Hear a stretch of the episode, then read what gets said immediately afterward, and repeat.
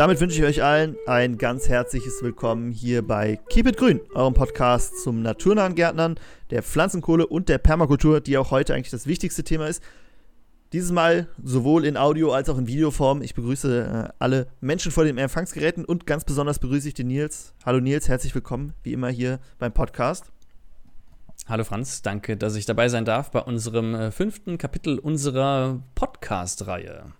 Genau, die sich, wir gehen gemeinsam das Designers Manual von Bill Mollison durch. Und Nils, vielleicht kannst du noch mal ganz kurz uns ins Gedächtnis rufen, was ist denn das Designers Manual von Bill Mollison und warum ist das so wichtig? Das Designers Manual von Bill Mollison, das stammt aus den 80er Jahren. Bill Mollison, wem äh, dieser Mann noch nicht sagt, das ist einer der, beziehungsweise der Urvater der Permakultur.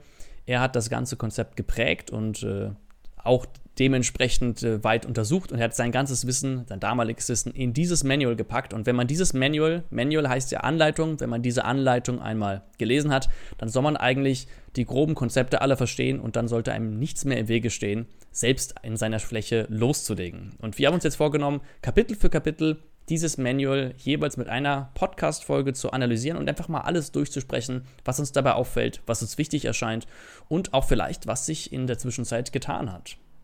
Genau, wir haben auch schon einige Kapitel durchgesprochen. Das heute ist Kapitel 5. Vielleicht ganz kurz erklärt, worum es geht. Es geht um Klimafaktoren. Ähm, da geht es um Wind, um Sonne, eigentlich die ganzen Sachen, die wichtig für unsere Pflanzen sind, um Regen. Und die ersten vier Kapitel waren auch schon sehr interessant. Das erste war die Einleitung, äh, klingt banal, ist, hat aber schon super viele Informationen. Zweites Kapitel, Konzepte des Designs. Mh, mm, auch wichtig als Grundlage, wie ich überhaupt mit dem Design beginne. Dann hatten wir die Methoden des Designs, also die Werkzeuge, die wir gebrauchen. Und Kapitel 4 äh, und bis jetzt das äh, reichhaltigste, würde ich sagen, Muster. Nils, was sagst du zum Kapitel 4 Muster? Wie war das für dich? Das hatten wir ja schon einmal aufgenommen. Wir hatten ja schon einmal früher eine Podcast-Episode, wo es auch um Muster ging. Ähm, schwer zu verstehen. Ich habe das Gefühl, wir haben es ganz gut runtergebrochen und verständlich gemacht. Und ähm, deswegen habe ich mich jetzt umso mehr gefreut auf das heutige Kapitel, weil es eben noch etwas konkreter ist und man da auch wieder einiges von seinem Wissen aus der Schule aktivieren konnte. Dazu vielleicht später mehr. Genau, also wer in Erdkunde aufgepasst hat, der hat heute auf jeden Fall Vorteile. Um, ich würde aber gar nicht mehr so, lang, äh, so um den heißen Brei herumreden so lange, sondern direkt hier in unser Kapitel starten. Denn das Kapitel vielleicht noch mal äh, Revue passieren zu lassen. Das Kapitel hier hat 30 Seiten nur, was man denkt, okay, das habe ich in äh, 20 Minuten vielleicht gelesen, aber das ist so reichhaltig, eigentlich könnte man zu jedem einzelnen Satz äh, hier eine halbe Stunde sprechen. Deshalb würde ich sagen, wir starten direkt mal. Ich habe es gesagt, 30 Seiten. Äh, wir sind jetzt, wenn wir damit durch sind, bei Seite 136 von 600, 700, also ihr merkt schon, ist noch ein weiter Weg zu gehen, aber dementsprechend auch sehr viel für uns zu lernen. Heute beginnen wir mit dem Klima und er startet wie immer oder wie meistens seine Kapitel mit einem Zitat und äh, diesmal von Arun Holden und äh, in diesem Zitat geht es ums Wetter und er sagt, äh, das Wetter mehr als zehn Tage vorherzusagen ist eine undankbare Aufgabe. Warum das Ganze so ist, man kennt das ja vielleicht von den Wetter-News, äh, wo die, die nicht immer ganz so stimmen, gerade wenn es irgendwie um das Wetter nächste Woche geht.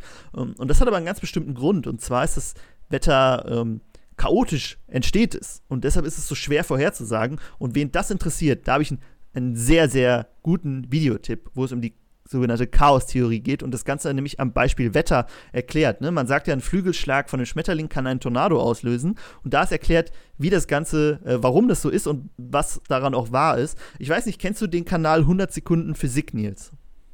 Nein, bisher noch nicht dann lohnt es sich auf jeden Fall da mal reinzugucken. Ähm, ich verlinke euch den Kanal gerne. Da werden äh, so physikalische Themen sehr einfach ähm, aufbereitet und aber auch, also so, dass sie jeder versteht, aber man hat danach trotzdem das Gefühl, dass man es äh, allumfänglich verstanden hat. So, das war nur das Vorwort. Ähm, wir starten aber jetzt ins richtige Kapitel und zwar mit, äh, wie könnte es anders sein, mit einer Einleitung. Ganz genau. Wir haben das Kapitel ähm, in kleine Unterkapitel, beziehungsweise Mollison hat das Kapitel in kleine Unterkapitel unterteilt und die arbeiten wir jetzt mal nach und nach durch. In der Einleitung finde ich es ganz wichtig, erstmal zu unterscheiden. Du hast gerade von Wetter gesprochen, Franz. Hier geht es viel um Klima. Wetter, Klima, was ist denn da genau der Unterschied? Und da würde ich mir einfach mal die Definition raussuchen. Dann kann man das Ganze etwas besser verstehen. Und ich zitiere jetzt hier mal: ähm, Als Wetter bezeichnet man den spürbaren kurzfristigen Zustand der Atmosphäre, auch messbaren Zustand der Troposphäre genannt, an einem bestimmten Ort der Oberfläche, der unter anderem der unter anderem als Sonnenschein, Bevölkerung, Regen, Wind, Hitze oder Kälte in Erscheinung tritt. Also man hört da schon raus, es ist etwas sehr kurzfristiges und sehr lokales. Klima auf der anderen Seite ist ein Durchschnittswert von Wettererscheinungen. Und das eher in kontinentalen Dimensionen, also in ganz großen Dimensionen. Und ähm, der Durchschnitt, auf dem das Klima beruht, das sind 30 Jahre. So, es gibt eine Weltorganisation für Meteoro, Meteo, Meteorologie und die bezieht sich dann immer auf die 30 Jahre, auf, ein Normal, auf eine Normalperiode. Und diese Normalperiode, die ist äh, vor zwei Jahren, ähm, ist sie 30 Jahre weitergesprungen. Sie war nämlich ähm, vorher in der Zeit von den 60ern bis zum Jahr 1990. Ähm, das war die Normalperiode, auf die man sich bezogen hat. Und jetzt beziehen wir uns auf die Normalperiode von 1991 bis 2020. So. Das heißt, das Klima, ähm, wie wir es kennen, also das Klima, wenn wir jetzt über das Klima sprechen, ist wirklich ein Durchschnitt über einen sehr, sehr langen Zeitraum. Was Franz gesagt hat, Wetter ist kompliziert und ähm, es ist einfach zu beobachten, wenn es gerade da ist, aber desto weiter es in die Zukunft geht, da wird es halt immer und immer schwieriger. Aber für, unsere, äh, für unseren permakulturellen, für, unseren, für unser Design, was wir auf, unsere, wenn, auf unserer Fläche anwenden, ist das Wetter natürlich ähm, wichtig, aber eben auch unvorhersehbar. Aber vor allem das Klima ist wichtig, denn das Klima kann unter anderem dann auch bestimmen, äh, was für ein Wetter wir auf unserer Fläche haben. So. Und das Klima ist von ganz vielen verschiedenen Faktoren beeinflusst. Da gibt es, ähm, da fängt er wieder ganz, ganz groß an aus dem Sonnensystem, die Sonne, der Mond und irgendwelche Meteore, die, der Vulkanismus der Erde, wo ja auch viel Energie frei wird. Äh, ne? Da gibt es auch diese großen Vulkane, die, ähm, wenn die ausbrechen oder ausgebrochen sind, die die Erde verdunkelt haben und dann ganz große klimatische Folgen nach sich ziehen. Und natürlich auch der Mensch. Ne? Seit der Industrialisierung Seitdem wir Forstwirtschaft betreiben und große Wälder abholzen, haben wir auch einen großen, naja, meist negativen Effekt auf äh, das Klima. Aber ich glaube, das muss man heutzutage ähm, keinem mehr sagen. Und ähm, er hat damals auch schon gesagt, es gibt keinen Zweifel daran, dass die menschlichen Auswirkungen auf das Klima große Risiken in sich birgen. Genau. Klima hat keine, ist keine exakte Wissenschaft, eben weil da so viele Veränderungen mit ein, oder so viele Faktoren mit hineinspielen. Und ähm, deswegen sollten wir uns nicht zu 100% auf irgendwelchen Erwartungen verlassen, die wir jetzt haben, dass wir sagen, wir haben das Klima analysiert und dementsprechend müssten wir jetzt diese und diese Pflanzen anpflanzen. Wir sollen stattdessen eher auf Variabilität, auf Mischkultur, auf Vielfalt setzen. Denn wenn es zum Beispiel einen klimatischen Ausbruch gibt, ein äh, wenn es ein Extrem zu einem Extrem kommt, dass wir damit versuchen, selbst wenn dieses Extrem zu einem Ausfall in einer Komponente führt, dass wir immer noch möglichst viele andere Komponenten haben. Wir können uns auch auf extreme Events vorbereiten. Da gehen wir gleich drauf zurück. Ne? Was machen wir bei extremem Wind? Was machen wir, wenn wir zu viel Sonnenstrahlung haben? Was machen wir bei Trockenheit? Ähm, da gibt es alles äh, Designmethoden, die man auf sich, bei sich und seiner Fläche und seinem Haus auch nutzen kann. Und ähm, genau, damit wollen wir im Grunde erhöhen, was für Limits unser Entwurf auf unserer Fläche hat. Ähm, was er hier auch noch sagt, du hast gerade ange angesprochen, dass wir möglichst viele verschiedene Pflanzen anbauen sollen. Ähm, was er auch noch sagt, ist, dass wir dabei auf lokale Sorten zurückgreifen sollten. Also Sorten, die, es gibt ja von äh, verschiedenen Pflanzenarten gibt es ja nochmal Sorten, die sehr lokal geprägt sind und die sind dann eben schon besser an das Klima angepasst, was vor Ort ist. Und das ist, glaube ich, so der erste, neben, erste wichtige Tipp, neben dem möglichst divers vielleicht das Ganze aufzubauen, um äh, solche Ausfälle abzufedern. Das ist auch ein Grund für Mischkulturen, äh, auch auf lokale Sorten zurückzugreifen. Und als Australier warnt er auch nochmal davor, nicht einfach Pflanzen aus Europa zu nehmen und die anzubauen, sondern hier ähm, eben diese lokalen äh, Pflanzen eher zu nutzen. Ganz genau. Und dabei kann man sich eben auch, ähm, also auf lokale Pflanzen, man kann auch neben den Daten, die wir jetzt zum Beispiel nehmen, um zu gucken, was dort gut wächst, was wir dort gut anwenden können, können wir auch auf Beobachtungen, Anekdoten, ganz oft gibt es ja irgendwelche alten Menschen, die dann sagen, hier vor 40 Jahren gab es da mal eine Flut, darauf hören, denn genau damit muss man rechnen, genau mit solchen Extremsituationen. Und um das Ganze jetzt gut vorzubereiten, sollten wir erstmal genau verstehen, Klima, kann man das irgendwie klassifizieren? Kann man das irgendwie verstehen? Und da gibt es ja eine Klassifizierung von Klimazonen, nicht wahr, Franz?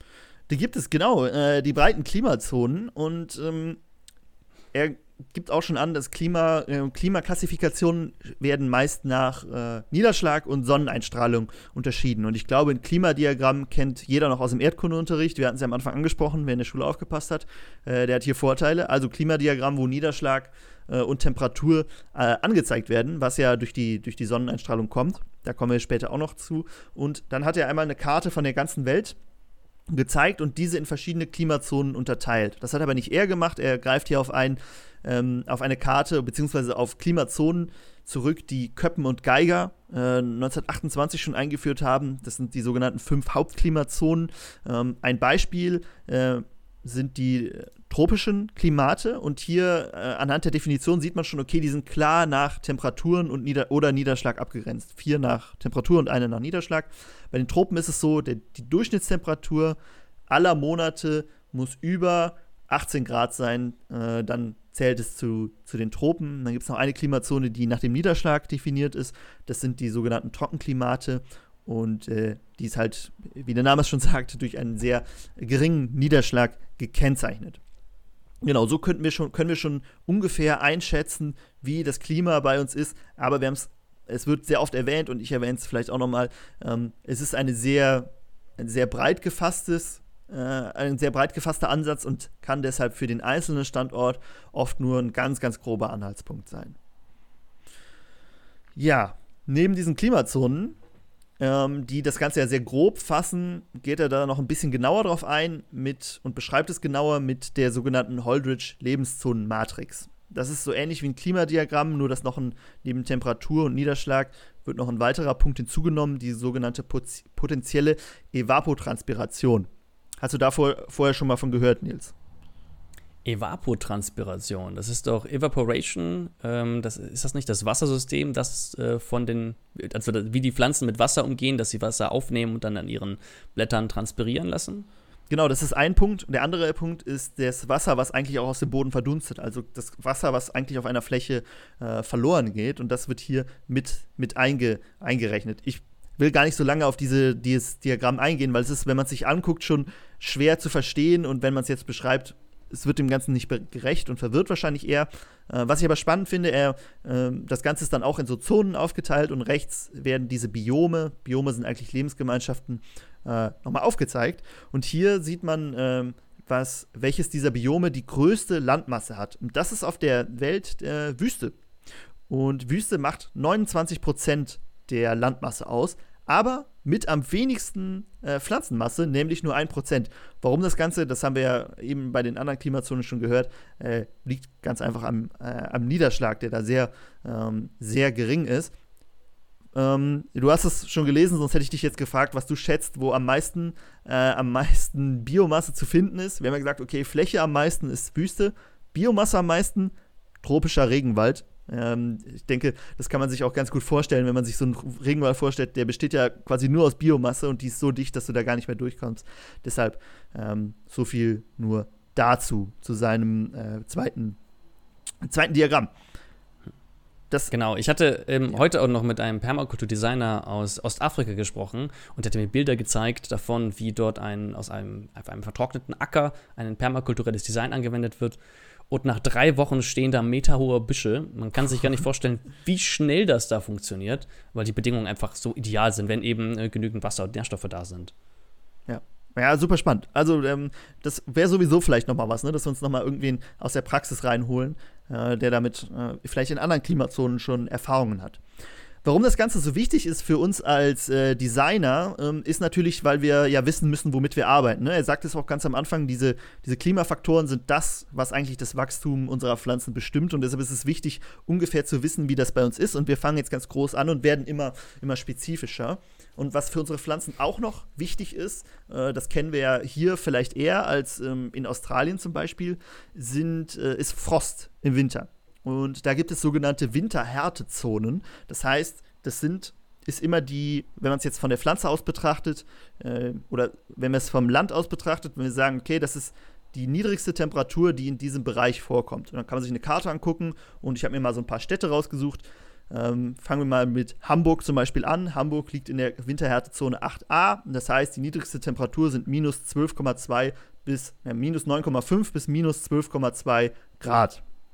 Und dann können wir schon gucken, okay, wenn ich eine Pflanze habe, die aber nur minus 2 Grad ab kann, kann ich die wahrscheinlich in dieser Winterhärtezone nicht anbauen. Äh, da gibt es eine spannende Karte. Nils, du sitzt ja gerade in Bochum.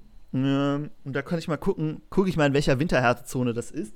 Äh, Essen sieht man hier, das ist ja direkt um die Ecke. Und das ist auch Winterhärtezone 8a. Aber direkt 20, 30 Kilometer weiter ist es noch kälter. Also gerade durch die äh, Küstennähe äh, weiß nicht, ob man im Ruhrgebiet davon schon sprechen kann, aber man sieht es, dass an der Küste ist es, ist es auf jeden Fall wärmer und das zieht äh, noch bis ins Landesinnere rein. Ähm, und deshalb da 8a. Mm, wenn man, je weiter man nach Osten geht, äh, umso, umso kühler äh, wird es und umso ja, ähm, höher die, äh, niedriger die Winterhärtezone, je kleiner die Zahl, umso kälter. So, das auch nur noch als ein, ein wichtiger Faktor für den Standort, was gerade Pflanzen angeht. Dann gibt es natürlich, ähm, wie bei allen Dingen, spricht er an, Probleme, die dabei auftreten, dass wir solche Klimafaktoren nutzen. Und ein, ähm, ein großes Problem sind, äh, dass wir, wenn wir das Ganze messen wollen, wir haben ja eben gesagt, für das Allgemeine haben wir Daten, aber wenn wir das Standort spezifisch haben wollen, dann brauchen wir eigene Messinstrumente, weil wir es selber messen wollen. Und die sind meist sehr teuer. Ähm, und nur für eben einen spezifischen Bereich. Also ich kann damit zum Beispiel nur die Temperatur messen. Hm, deshalb muss ich hier erstmal sehr viel investieren. Äh, wenn ich aber auf die Mittelwerte zurückgreife, zum Beispiel aus einem äh, Klimadiagramm, dann beziehen sie sich meist auf sehr großen Bereich und sagen mir eigentlich nichts für, meine, für meinen Standort. Und was du eben auch schon gesagt hast, alles hat Einfluss aufeinander. Also die äh, Sonneneinstrahlung hat Einfluss äh, auf die Feuchtigkeit und so weiter. Und das Ganze wirklich zu verstehen und zu beachten, ist nicht so einfach. Deshalb sagt er auch, man sollte vor allen Dingen die äh, die Maxima und Minima kennen. Also, äh, wie, das habe ich ja eben bei den Winterhärtezonen besprochen. Zum Beispiel, wie kalt ähm, wird es im Winter oder wir kommen nachher beim Niederschlag und bei der Sonneneinstrahlung bestimmt auch noch genauer drauf. Deshalb will ich da gar nicht mehr, äh, gar nicht mehr so viel sagen. Aber dass es wichtig ist, ähm, die äh, Grenzen zu kennen. Was ja, auch noch wichtig genau. ist, hm? was auch noch wichtig ist, ähm, sind natürlich, wenn wir, wir hatten es ja im Kapitel 4, äh, wenn wir Muster kennen und wenn wir die auch in unserem Wettersystem äh, beobachten können. Ganz genau, richtig. Denn äh, solche Muster in Wettersystemen, das sind praktisch die, wie hat das genannt, Motoren der Atmosphäre. Und da gibt es ein sehr schönes Schaubild. Äh, wir verlinken euch das mal in den Show Notes. Äh, lohnt sich mit anzugucken. Ähm, denn dann kann man das Ganze etwas besser verstehen. Er hat nämlich hier äh, das Wettersystem, das globale, so erklärt, wie das damals auch mein Erdkundelehrer erklärt hat. Beziehungsweise ähm, ich musste mich an die Erklärung meines Erdkundelehrers damals erinnern. Und ähm, das hat mir dabei deutlich geholfen.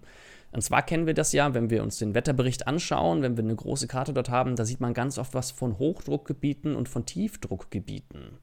Und äh, da hört man schon so ein bisschen raus, da scheint wohl irgendwie die Luft anders zu sein. Und man kann sich das äh, so merken, in einem Hochdruckgebiet, da sinkt die Luft nach unten auf den Boden, also von höheren Ebenen fließt sie hinunter deswegen erhöht sich unten der Druck. Und bei Tiefdruckgebieten, da steigt die Luft nach oben, es ist dann warme Luft, die steigt nach oben Deswegen haben wir unten dann weniger Druck.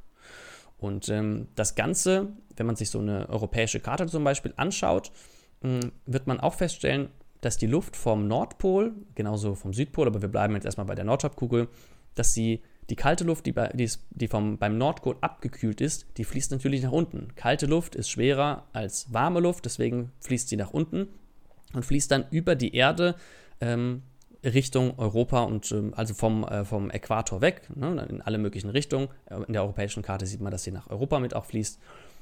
Und deswegen haben wir einen kalten Wind aus dem Norden, ganz oft, vor allem in Nordeuropa.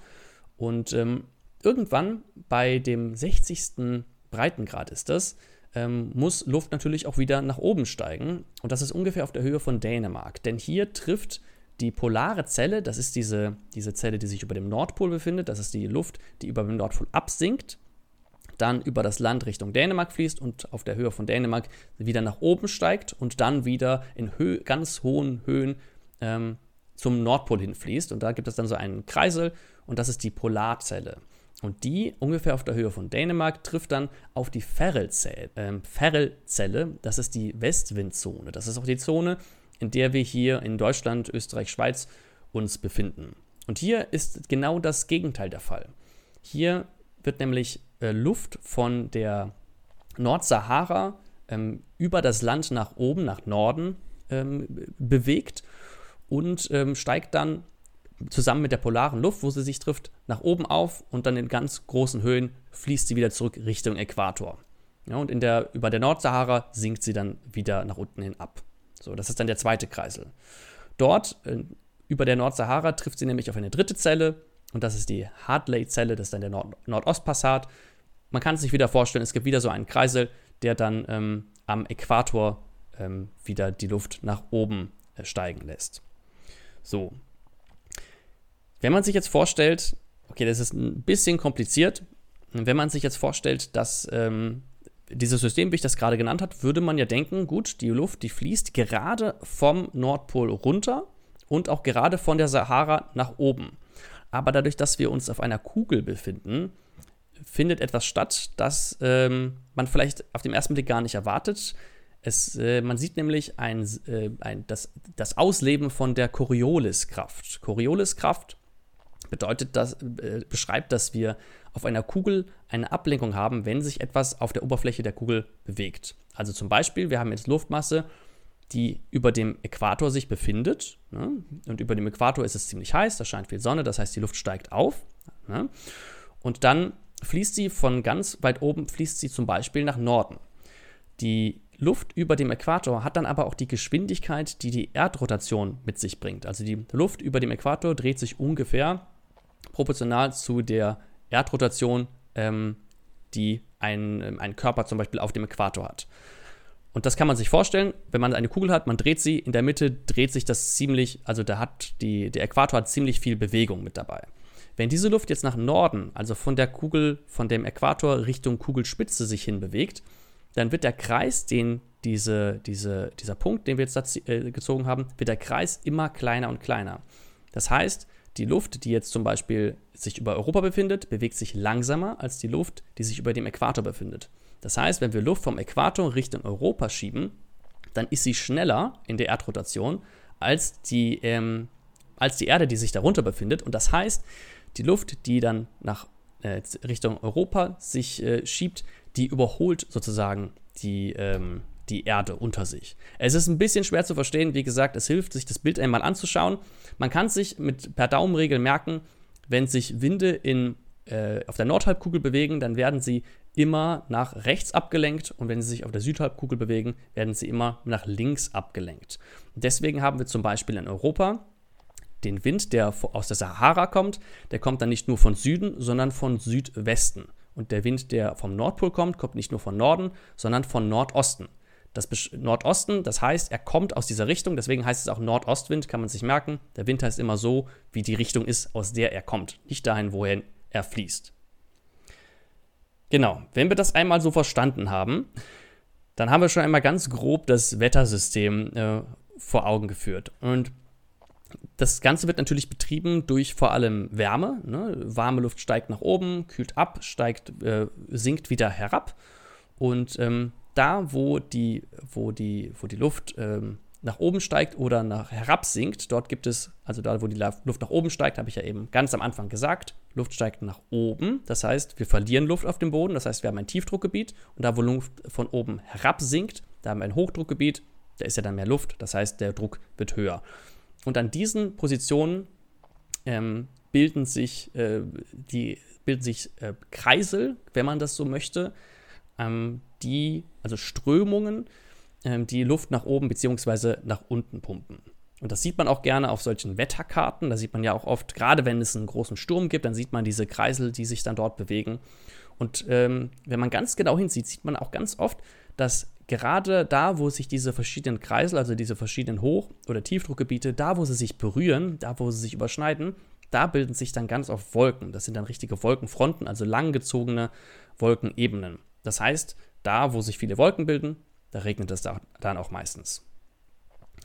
So, wenn man das jetzt verstanden hat, ungefähr verstanden hat, muss ich ähm, aber leider wieder enttäuschen, denn das ist auch wieder nur eine Daumenregel, wonach das globale äh, Klima ungefähr funktioniert. Dann gibt es noch Faktoren wie befindet sich gerade unter den Luftmassen Wasser, also Ozeane oder Land.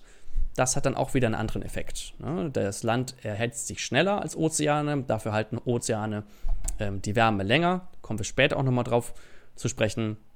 Gibt es einige verschiedene Faktoren, die, das, die damit noch mit reinspielen, die dann dafür sorgen, dass es davon auch einige Abweichungen gibt. Ne? Auch diese Linie, wo ich gesagt hatte, ähm, wo sich diese Tief- und Hochdruckgebiete befinden, die sind immer variabel. Außerdem gibt es ja noch Saisonalitäten. Im Sommer und im Winter neigt sich die Erde ja immer wieder äh, mit ihren verschiedenen Polen der Sonne zu oder von der Sonne weg. Das hat auch wieder einen Effekt darauf.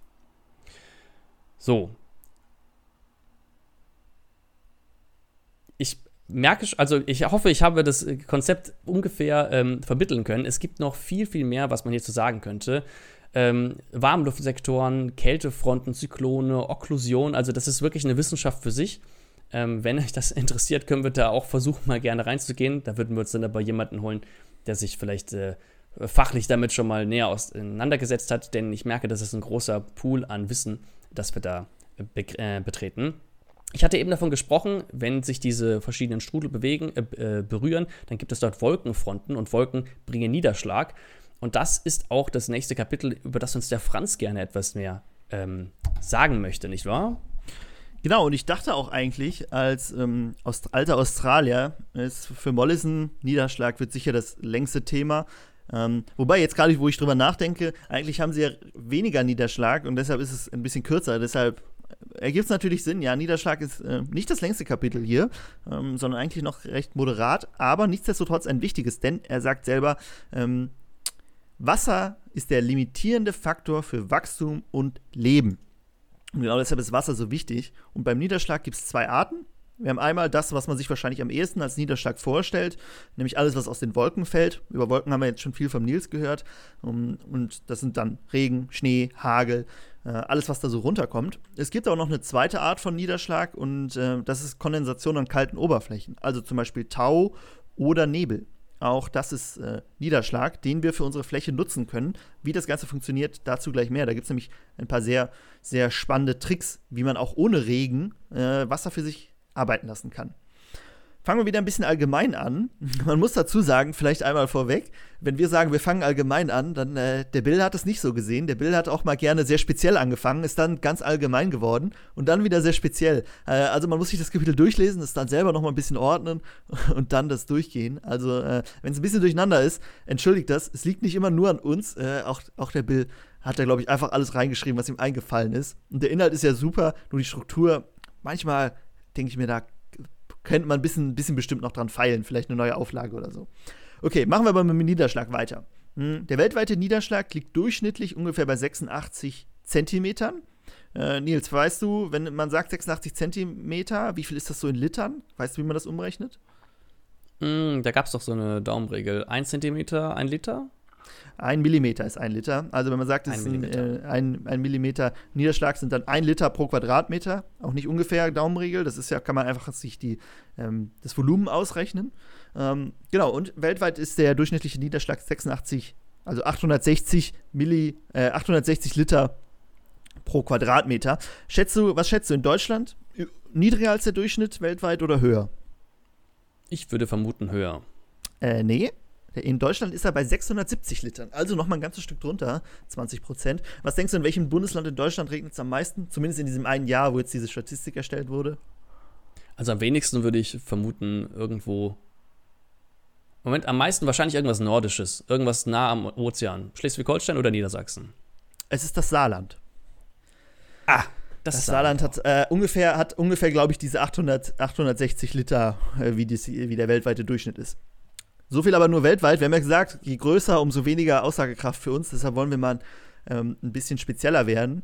Und du hast ja eben den Unterschied zwischen Wetter und Klima erklärt, was ein sehr wichtiger Unterschied ist, auch nicht nur bei Diskussionen um die Klimakrise, äh, denn wenn es mal schneit, heißt das nicht, dass äh, es keine Klimaerwärmung gibt, sondern auch für uns, denn es kann auch dazu kommen, dass wir kurz kurzzeitige Trockenheiten haben, eben durch das Wetter ausgelöst. Und äh, Gründe dafür können sehr große globale Gründe sein, äh, wie der Jetstream oder Meeresströmungen, äh, die eben dafür sorgen können, dass jetzt mal anderes Wetter bei uns ist. Ein anderer Grund kann aber auch die Entwaldung sein.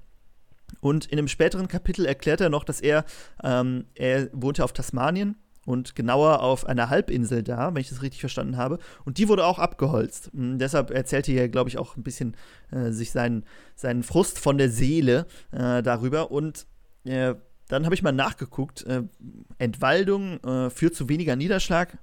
Musste ich erstmal nachgucken, ob es wirklich, aber es ist wirklich so. Und äh, wenn man an Entwaldung denkt, woran denkst du dann als erstes, an welche Fläche die entwaldet wird? Wahrscheinlich der Regenwald. Ganz genau, der Regenwald. Und äh, wenn die Abholzung des Regenwaldes so weitergeht ähm, wie bisher, wird der Niederschlag in, im, im Amazonasbecken, viele A's, um bis zu 21 Prozent sinken. Also das ist schon ein sehr großer Unterschied. Der Unterschied ungefähr zwischen dem Saarland und dem deutschen Durchschnitt. Ähm, und das finde ich, schon, find ich schon extrem. Und dann gibt es auch eine Studie von der Uni Leeds, die sagt, dass Luftmassen, die über stark bewachsene Flächen äh, gezogen waren, äh, doppelt so viel Niederschlag produziert haben, wie jene, die eher über kahle Regionen führten. Das ist ja das, was der Bill auch gesagt hat. Ne? Entwaldung sorgt halt dafür, dass es kein, weniger Niederschlag gibt.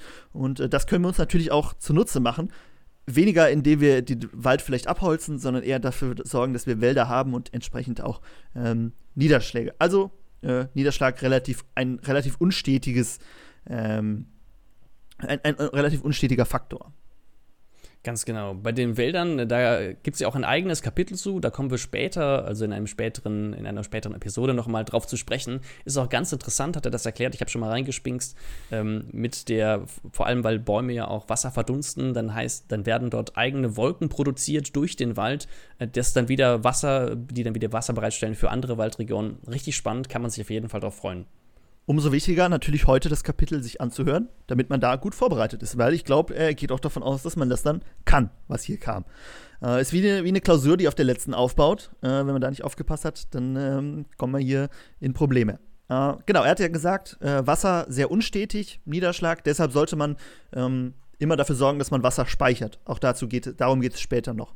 Ähm, und neben der Wasserspeicherung äh, sollte man auch das äh, zielt wieder auf den ersten Satz ein, den wir ganz am Anfang gesagt haben, ne? möglichst divers anpflanzen. Man sollte auch Pflanzen anbauen, die dürreresistent sind. Das heißt, wenn es im Sommer denn mal länger trocken ist, und das haben wir ja bei uns in letzter Zeit immer öfter, dass es im Sommer auch mal äh, sehr viele Wochen nicht regnet, ähm, dass wir dann auch Pflanzen haben, die das überstehen und wir nicht einen kompletten Ausfall haben. Denn er hat hier eine ganz nette Analogie. Äh, ich zitiere: Ein Fischbestand, der eine Stunde kein Wasser hat, ist genauso tot wie einer, der ein Jahr kein Wasser hat. Also, wenn unsere ähm, Pflanzen im Sommer halt äh, einen Monat ohne Wasser auskommen müssen, das aber nicht können, dann sind sie genauso tot, wie als wenn sie äh, Dreiviertel des Jahres kein Wasser hätten. Deshalb äh, da sollten wir auf jeden Fall, äh, auf jeden Fall darauf achten. Das ist nochmal, er betont es nochmal, wichtiger als Durchschnittswerte sind auch beim Niederschlag die Extremen. Äh, zum Beispiel Jahrhunderthochwasser. Das sind ja immer so Dinge, die man auch von lokalen Menschen ein bisschen ähm, erfahren kann. Äh, Jahrhunderthochwasser, Nils kennt sich auch mit Jahrtausendhochwasser aus, äh, wen das interessiert. Äh, unsere Folge 2 war es, glaube ich, ne? Da haben wir von der, mhm. von der Flutkatastrophe hast du erzählt, hm, die du ja live miterlebt hast. Ähm, genau, da kann man sich so ein bisschen dran orientieren, auch welche Einflüsse das dann auf das, ähm, auf das Gebiet hat. Ne? Man kann sich ja, wenn kein Hochwasser ist, gar nicht so vorstellen, okay, es muss ja nicht direkt so extrem sein wie jetzt in deinem Fall, Nils, sondern auch, wenn es einfach mal ähm, vielleicht ein bisschen über die Ufer geht, welche Teile werden überschwemmt und äh, welche nicht. Genau. So. Was aber auch noch spannend ist, äh, was er nämlich sagt, ist, dass je höher der Niederschlag ist, denkt man eigentlich, okay, das ist cool, dann habe ich genug Wasser. Das sorgt aber auch dafür, dass wir weniger Licht haben. Das heißt, je höher der Niederschlag, umso geringer ist die Sonneneinstrahlung, umso weniger Licht haben wir. Das heißt, an Standorten, die einen extrem hohen Niederschlag haben, kann es auch sein, dass dann nicht mehr das Wasser der limitierende Faktor ist, sondern das Licht. Das merke ich auch bei mir. Man sieht es im Hintergrund, habe ich Pflanzen, da kommt das Licht gar nicht mehr so gut rein. Und ich merke alle, die ich ans Fenster stelle, die wachsen richtig gut, aber hier einen Meter weiter, wo nicht mehr so viel Licht hinkommt, da passiert nicht mehr so viel so, jetzt haben wir das ganze Allgemeine ein bisschen abgehakt, kommen wir ins Spezielle zum Regen, den er relativ kurz nur erklärt, weil er, glaube ich, sehr selbsterklärend ist und wir auch später noch ein bisschen was dazu hören werden. Ähm, Regen wird auch in verschiedene äh, Kategorien unterteilt, nämlich danach, wie er ausgelöst wird. Ich habe hier mal zwei Beispiele rausgesucht. Das einmal die Konvektionalität, das heißt, äh, Heißluftsäulen steigen zum Beispiel aus der Wüste oder dem Ozean in kühlere Luft und äh, du hast ja eben schon sehr viel über Wetter gesprochen. Und das andere sind orographische. Und äh, das passiert, wenn äh, die Luft beim Aufstieg, zum Beispiel an einem Berg, abkühlt. Denn ähm, kalte Luft kann weniger Feuchtigkeit speichern. Das heißt, je höher wir sind, um, umso mehr regnet oder schneit es. Äh, weil eben die Wolken dann das Wasser abgeben müssen, weil sie es nicht mehr halten können. Äh, und das können wir uns natürlich insofern auch zunutze machen, indem wir merken, okay, wir wissen ja ungefähr, woher, du hast ja eben gesagt, Wetter kommt meist von der gleichen Richtung, dann wissen wir, okay, hier treffen die Wolken auf den Berg und äh, deshalb kann es dazu erhöhten Niederschlägen kommen. Andersrum aber auch, hinter dem Berg sind die Niederschläge wahrscheinlich nicht mehr so hoch. Ähm, das heißt, hinter einem Gebirge äh, wird man dann wahrscheinlich eher weniger Niederschlag haben. So, genau. so viel zum Regen. Der Nils hat auch was zum Regen zu sagen. Genau, ich habe nämlich noch eine dritte ähm, Art mir aufgeschrieben und zwar da, wo sich Zyklone und Fronten, das heißt, wo wir Hoch- und Tiefdruckgebiete haben, wo die sich miteinander vermischen, also wo warme und kalte Luft sich miteinander vermischt, da kann es dann natürlich auch zur Wolkenbildung kommen. Du hast es gesagt, Ne? Warme, feuchte Luft, wenn die mit kalter zusammenkommt, dann kühlt die warme Luft sich ab, dann kannst du nicht mehr so viel Wasser halten und das Wasser lässt dir dann als Regen fallen. Was noch wichtig ist, natürlich ihn zu speichern, aber dazu komme ich später. Ansonsten gab es gar nicht mehr so viel zum Regen. Was aber sehr ausführlich behandelt wurde und was ich speziell auch sehr viel spannender fand, sind äh, Tau und Nebel. Vielleicht einmal ganz kurz den Unterschied erklärt. Wenn die Temperatur in Erdbodennähe unter den Taupunkt sinkt, dann kann die Luft äh, den Wasserdampf nicht mehr halten und der kondensiert an kalten Oberflächen, zum Beispiel an Blättern oder an irgendwelchen, keine Ahnung, Scheiben oder was auch immer da eben gerade in der Nähe ist. Ähm, genau, und äh, wenn sich diese Wassertröpfchen durch Kondensation nicht an Oberflächen, sondern in der Luft selber, ähm, wenn die in der Luft selber kondensieren, dann sprechen wir von Nebel. Ich denke, wie das Ganze aussieht, kennt jeder, aber äh, hier nochmal den Unterschied erklärt.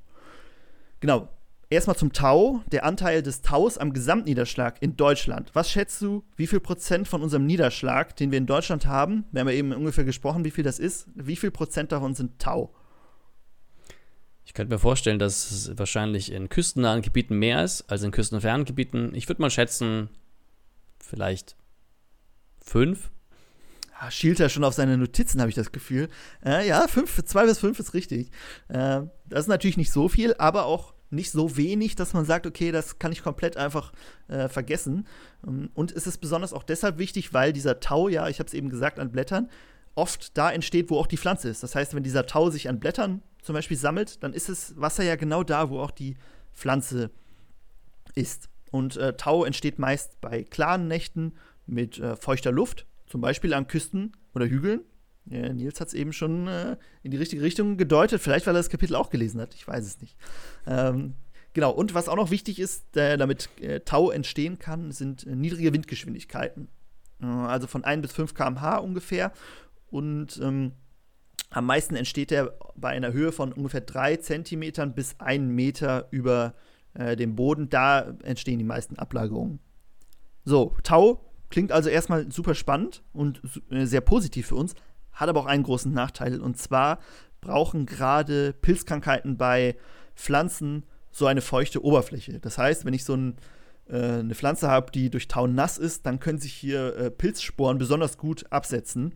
Hm, kann man sich ja auch ganz gut vorstellen. Und so verbreitet sich zum Beispiel auch die ähm, Kraut- und Knollenfäule noch besser ähm, als ohne, ohne diese feuchten Oberflächen. Also ähm, auch auch hier ein Nachteil, wie es meistens so ist. Und man muss dazu sagen, ich habe ja eben gesagt, bei uns ist es, sind es nur 2 bis 5 Prozent vom Niederschlag. In den Wüsten ist es deutlich wichtiger. Ähm, ich glaube, du hast mir das auch mal erzählt, dass da auch mit großen Netzen der Tau aufgefangen wird, äh, um eben Wasser zu gewinnen. Und äh, da hören wir nachher noch ein paar andere Möglichkeiten, wie man da dran kommt. Gut, und zwar genau jetzt. Jetzt erkläre ich nämlich, wie man diesen Tau für sich arbeiten lassen kann. Und zwar geht das am einfachsten mit einfachen äh, Steinstapeln. Äh, die wir ja schon mal erklärt haben beim Thema Nützlinge unterstützen. Ähm, auch hier kann man den Nützlingen einfach mit so Steinhaufen Habitat bauen. Jetzt lernen wir aber auch, mit diesen Steinhaufen können wir nämlich auch unseren Baum bewässern, indem wir diese Haufen eben unter Bäume zum Beispiel setzen. Das heißt, er hatte auch eine schöne, eine schöne Grafik gezeichnet. Er ist ja sowieso im Buch ist ja alles gezeichnet und die Zeichnungen sind auch immer per Hand beschriftet. Äh, ich weiß nicht, er hat zuerst mal gesagt, er hat es nicht selber gezeichnet, oder? Genau, er hatte da extra jemanden für gehabt. Sehr gut. Äh, wer weiß, wie es sonst ausgesehen hätte. Also die Zeichnungen sind sehr, äh, sind wirklich sehr gut, kann man sich da drin verlieren. Und genau, nochmal zur Praxis. Unter der, unter der Tropfkante des Baums, also alles, was unter der Krone liegt, mh, setzen wir immer so einzelne Steinhaufen hin. Ähm, die sollten, glaube ich, nicht ähm, ähm, nicht höher als ein Meter sein und sehr locker. Das heißt, die, die Luft muss gut durchgehen. Und dann ähm, ähm, setzt sich nachts die, äh, andersrum, nachts kühlen die Winde diese Steinhaufen ab und äh, der Tau sammelt sich hier, setzt sich ab, gelangt in die Erde darunter und so können wir ganze Bäume bewässern. Und äh, in Gebieten, wo sehr wenig Niederschlag ist, äh, zum Beispiel auf Lanzarote in den Kanaren, äh, da werden sogenannte Taufallen auch gebaut, um einfach äh, Landwirtschaft zu betreiben. Das heißt, äh, es werden so kleine Mulden gemacht, wo sich dann auch kalte Luft drin, drin sammelt und äh, darin stehen dann Weinreben und die werden davon bewässert. Das heißt, in manchen Gebieten, wo es Tau oder viel Nebel gibt, muss man deutlich weniger extern wässern. Ähm, dann gibt es noch ganz kurz was zu Nebel. Äh, Nebel entsteht da, wo warmes äh, Wasser oder Dampf zu kühler Luft verdunstet. Ähm genau, er stellt hier auch ein Beispiel, also ich habe mir ein Beispiel rausgepickt, und zwar Radiation Ground Fog, also Strahlungsboden, Nebel, würde ich es mal frei übersetzen. Ähm, und in ähm, man kennt das ja in, in, klaren Nächten, zum Beispiel in Mulden oder in Tälern, setzt sich der Nebel, äh, der Nebel dann so ab. Ich glaube, da äh, kann sich jeder was darunter vorstellen.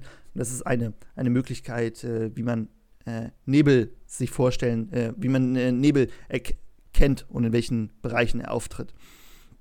Und anders als genau, Tau kann. Bitte? Nee, mach ruhig.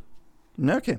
Und anders als Tau kann Nebel auch deutlich äh, deutlich mehr, äh, mehr Wasser uns bringen, äh, weil es eben deutlich größere Luftmassen sind. Und so hat er auch erzählt, in Neuseeland kommt es dazu, dass an ähm, dass es zu Nebelniederschlägen an Hängen kommt äh, und da dann ganze Wälder entstehen, die nur von diesem Nebel bewässert werden.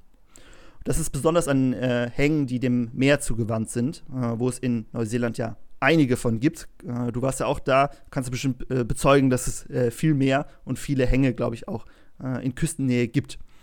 So, dann habe ich aber noch einen Punkt, den ich sehr wichtig fand, einen letzten Punkt zum Niederschlag. Und zwar ähm, sorgt die hohe Luft, kann hohe Luftfeuchtigkeit ähm, auch dafür sorgen, dass die, wir haben ja eben von der Evaporation, Evapotranspiration haben wir eben gehört, die Evaporation ist also nur die Verdunstung aus den Blättern bei den Pflanzen. Ähm, wenn die Luftfeuchtigkeit sehr hoch ist, dafür, kann die, das dazu, dafür sorgen, dass die Evaporation in den Pflanzen deutlich weniger wird und ähm, dann staut sich das Wasser quasi in der, ähm, kann sich das Wasser in der Pflanze stauen. Ähm, und deshalb kann es sein, dass bei, äh, beim Nebel die Äste in Regenwäldern zum Beispiel eher brechen als bei Wind. Das heißt, es muss gar kein Wind sein. Durch das viele Wasser, was sich äh, dann da sammelt, äh, brechen dann die Äste. Und um mal so eine Zahl zu haben, ein einzelner Baum kann bis zu 1000 Liter am Tag an Wasser in die Luft abgeben. Also es sind wirklich gigantische Mengen. Mhm. Fand ich eine spannende Geschichte. Ähm, da hatte er das gesagt, dass äh, selbst bei, bei Wind, äh, windfreien Nächten, ne, wenn es dann viel, äh, viel zu Nebel kam, hört man dann auf einmal in dem ganz, ganz stillen Wald große, laute, brechende Äste, die dann herabfallen. Und dann fragt man sich ja, warum ist das denn passiert? Und das ist einfach nur, weil der Baum selber zu schwer geworden ist. Ähm, und das sind ja dann, ist ja dann auch ein anderer, ähm, anderer äh, Astabwurf, als der den Wind verursacht. Denn Wind äh, bricht ja vor allem Totholz ab, also Äste, die sowieso schon halb morsch sind. Und hierbei brechen eben die lebendigen, die guten Äste ab. Deswegen ist das natürlich auch ganz gefährlich für unsere Bäume. Was auch ähm, gefährlich für uns sein kann, ist natürlich Sonneneinstrahlung, wenn wir dafür, davon zu viel haben. Um, aber es ist natürlich auch sehr, kann auch äh, positive Eigenschaften haben, oder Nils? Ganz genau. Ähm, bevor ich auf die Strahlung eingehe, möchte ich noch eine Sache sagen.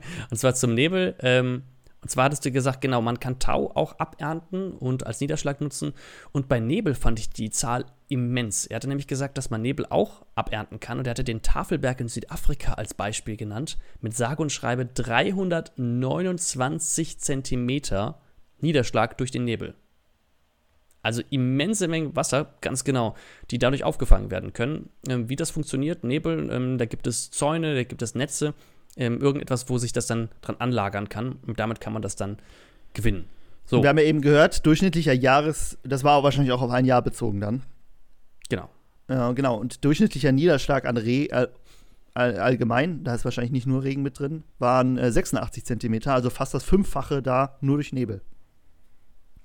Richtig, brauchen wir ja gar keinen, ähm, gar keinen ähm, Regen mehr. Kann man nachts einfach Nebel haben, dann scheint äh, äh, tagsüber immer die Sonne. Perfekte Wachstumsbedingungen. so, Sonnenschein, genau. Äh, darum geht es nämlich im nächsten Unterkapitel um Strahlungen, um Wärme und um Licht. Und die Strahlung, die Wärme, das Licht, das wir hier auf unserer Erde empfangen, das kommt äh, zum aller, allergrößten Teil äh, von der Sonne und das teilt sich in zwei verschiedene Kategorien, wenn man so möchte. Es gibt einmal direkte Sonnenstrahlung. Das ist, wenn wir bei einem sonnigen Tag rausgehen, wir sehen, Sonne trifft direkt auf unsere Haut, trifft direkt auf die Blätter. Die wird auch meistens gemessen, wenn wir von Sonnenstunden sprechen zum Beispiel. Und dann gibt es aber noch diffuse Sonnenstrahlung oder Himmelsstrahlung. Das ist das, wenn es bewölkt draußen ist. Sonnenstrahlung tritt durch Wolken hindurch, tritt durch Nebel hindurch oder auch, wenn es zu einem Sonnenuntergang kommt, dann ist es zwar noch hell, man kann noch was sehen, aber es ist ja kein direktes Sonnenlicht, was jetzt auf die Objekte trifft, an denen wir vorbei, vorbeilaufen.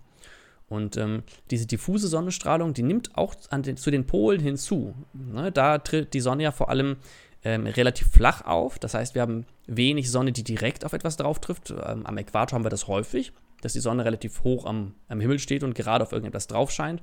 Und deswegen darf man das auch nicht vernachlässigen. So, jetzt erklärt er, den genauen Unterschied zwischen Licht und Wärme. Denn beides sind Strahlungen und werden in, ähm, in Wellen, bewegen sich in Wellenform. So, das heißt, die verschiedenen Strahlungen haben verschiedene Wellenlängen und darin unterscheiden sie sich auch. Und das bestimmt auch, was für eine Art von Licht oder was für eine Art von Wärmestrahlung wir jetzt hier vor uns haben. Er hat also eine kleine Tabelle ähm, auch aufgezeigt, wo ähm, die verschiedenen Wellenlängen beschrieben sind. Und da sieht man zum Beispiel Wellenlängen, die sind dann in Millimikrons, das ist dann der, der Abstand davon, von den verschiedenen Wellen, also von den verschiedenen Wellenkämmen ähm, ähm, zueinander. Von 0 bis 400 Mikrons, das ist dann ähm, ultraviolettes Licht zum Beispiel. Ja, kann, das kennen wir ja alle, es kann Sonnenbrand erzeugen und so weiter. Ähm, davon äh, erreicht zum Glück nur ein ganz kleiner Prozentsatz die Erde, weil ein großer Teil des ultravioletten Lichts schon in der oberen Atmosphäre, in der Ozonschicht, ähm, abgehalten wird und zerstreut wird. Das wird dann aufgebrochen, in, äh, beziehungsweise aufgenommen und wieder abgegeben als in anderen Längenformen, als andere Lichtstrahlung zum Beispiel oder als Wärmestrahlung. Dann, wenn, wir, wenn die Wellenlänge zunimmt, 400 bis 626 zum Beispiel, das ist das sichtbare Licht. Das ist das, was wir, äh, was wir sehen, wenn wir tagtäglich rausgehen. Und ähm, innerhalb dieses äh, Spektrums von 400 bis 626 äh, gibt es Unterschiede, in die die Wellenlänge für uns persönlich hat. Und zwar, wenn wir eine relativ kleine Wellenlänge haben, zum Beispiel also knapp über 400 äh, Millimikrons, dann ist das eher violettes Licht. Man kann sich das ganz einfach merken. Ultraviolettes Licht hat ganz kleine Wellenlängen und wenn es ein bisschen größer wird, sodass es gerade so sichtbar wird, dann ist es nicht mehr ultraviolett, dann ist es normalviolett. Wenn es dann noch ein bisschen länger wird, dann wird es blau wenn wir dann noch längere Wellenstrahlung haben, wird es grün, gelb, orange und dann hin bis zu rot. So. Und je nachdem, was für Licht, mit was für Wellenlängen auf unser Auge treffen, beziehungsweise von Dingen reflektiert werden, nehmen wir dann diesen, dieses Objekt in einer bestimmten Farbe wahr.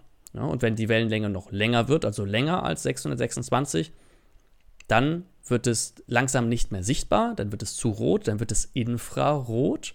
Und Infrarot, ganz lange Wellenlängen, das ist eine Wärmestrahlung. So, das heißt, wenn wir lange Wellenlängen haben, ist das etwas, was wir nicht sehen, aber unter anderem spüren können. Jetzt habe ich es gerade eben kurz angeteasert. Wellenlängen, Strahlungen können ineinander umgewandelt werden.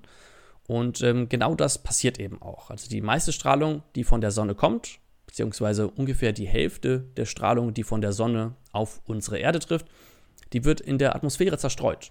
Die Hälfte davon wird einfach wieder reflektiert. Das heißt, die Strahlung wird genauso wieder abgegeben, zurück abgegeben, meistens dann, wie sie auch, ähm, wie sie auch ankam. Und die andere Hälfte wird in Wärmestrahlung umgewandelt. Das heißt, die Wellenlänge nimmt zu. Das heißt auch, dass die, ähm, ähm, genau, dass praktisch Licht, sichtbares Licht zu Wärme umgewandelt wird. Der andere Teil, die anderen 50% des Lichtes, ähm, die die Erde erreichen. Das meiste davon erreicht das Meer, denn die Erde besteht zum großen Teil aus Ozeanen, aus Wasser. Hiervon wird 6% reflektiert, kann man sich vorstellen, wenn äh, Licht auf Wasser oder auf irgendwas trifft, irgendetwas wird zurück abgegeben und der Rest wird aufgenommen. Ne? Sei es jetzt im Land, äh, im Meer und so weiter. Und ähm, das kann einmal, je nachdem, wo es jetzt von wo es jetzt aufgenommen wird, wird dann einmal wieder als, äh, als andere Strahlung abgegeben, als zum Beispiel Wärmestrahlung oder die Energie, die darin sich befindet, wird genutzt, um irgendwelche Moleküle aufzubauen. Zum Beispiel bei der Photosynthese wird das gemacht. Ja. Und ich hatte es gerade schon gesagt, UV-Strahlung wird zu 98 Prozent von der Atmosphäre aufgenommen und kaputt gemacht.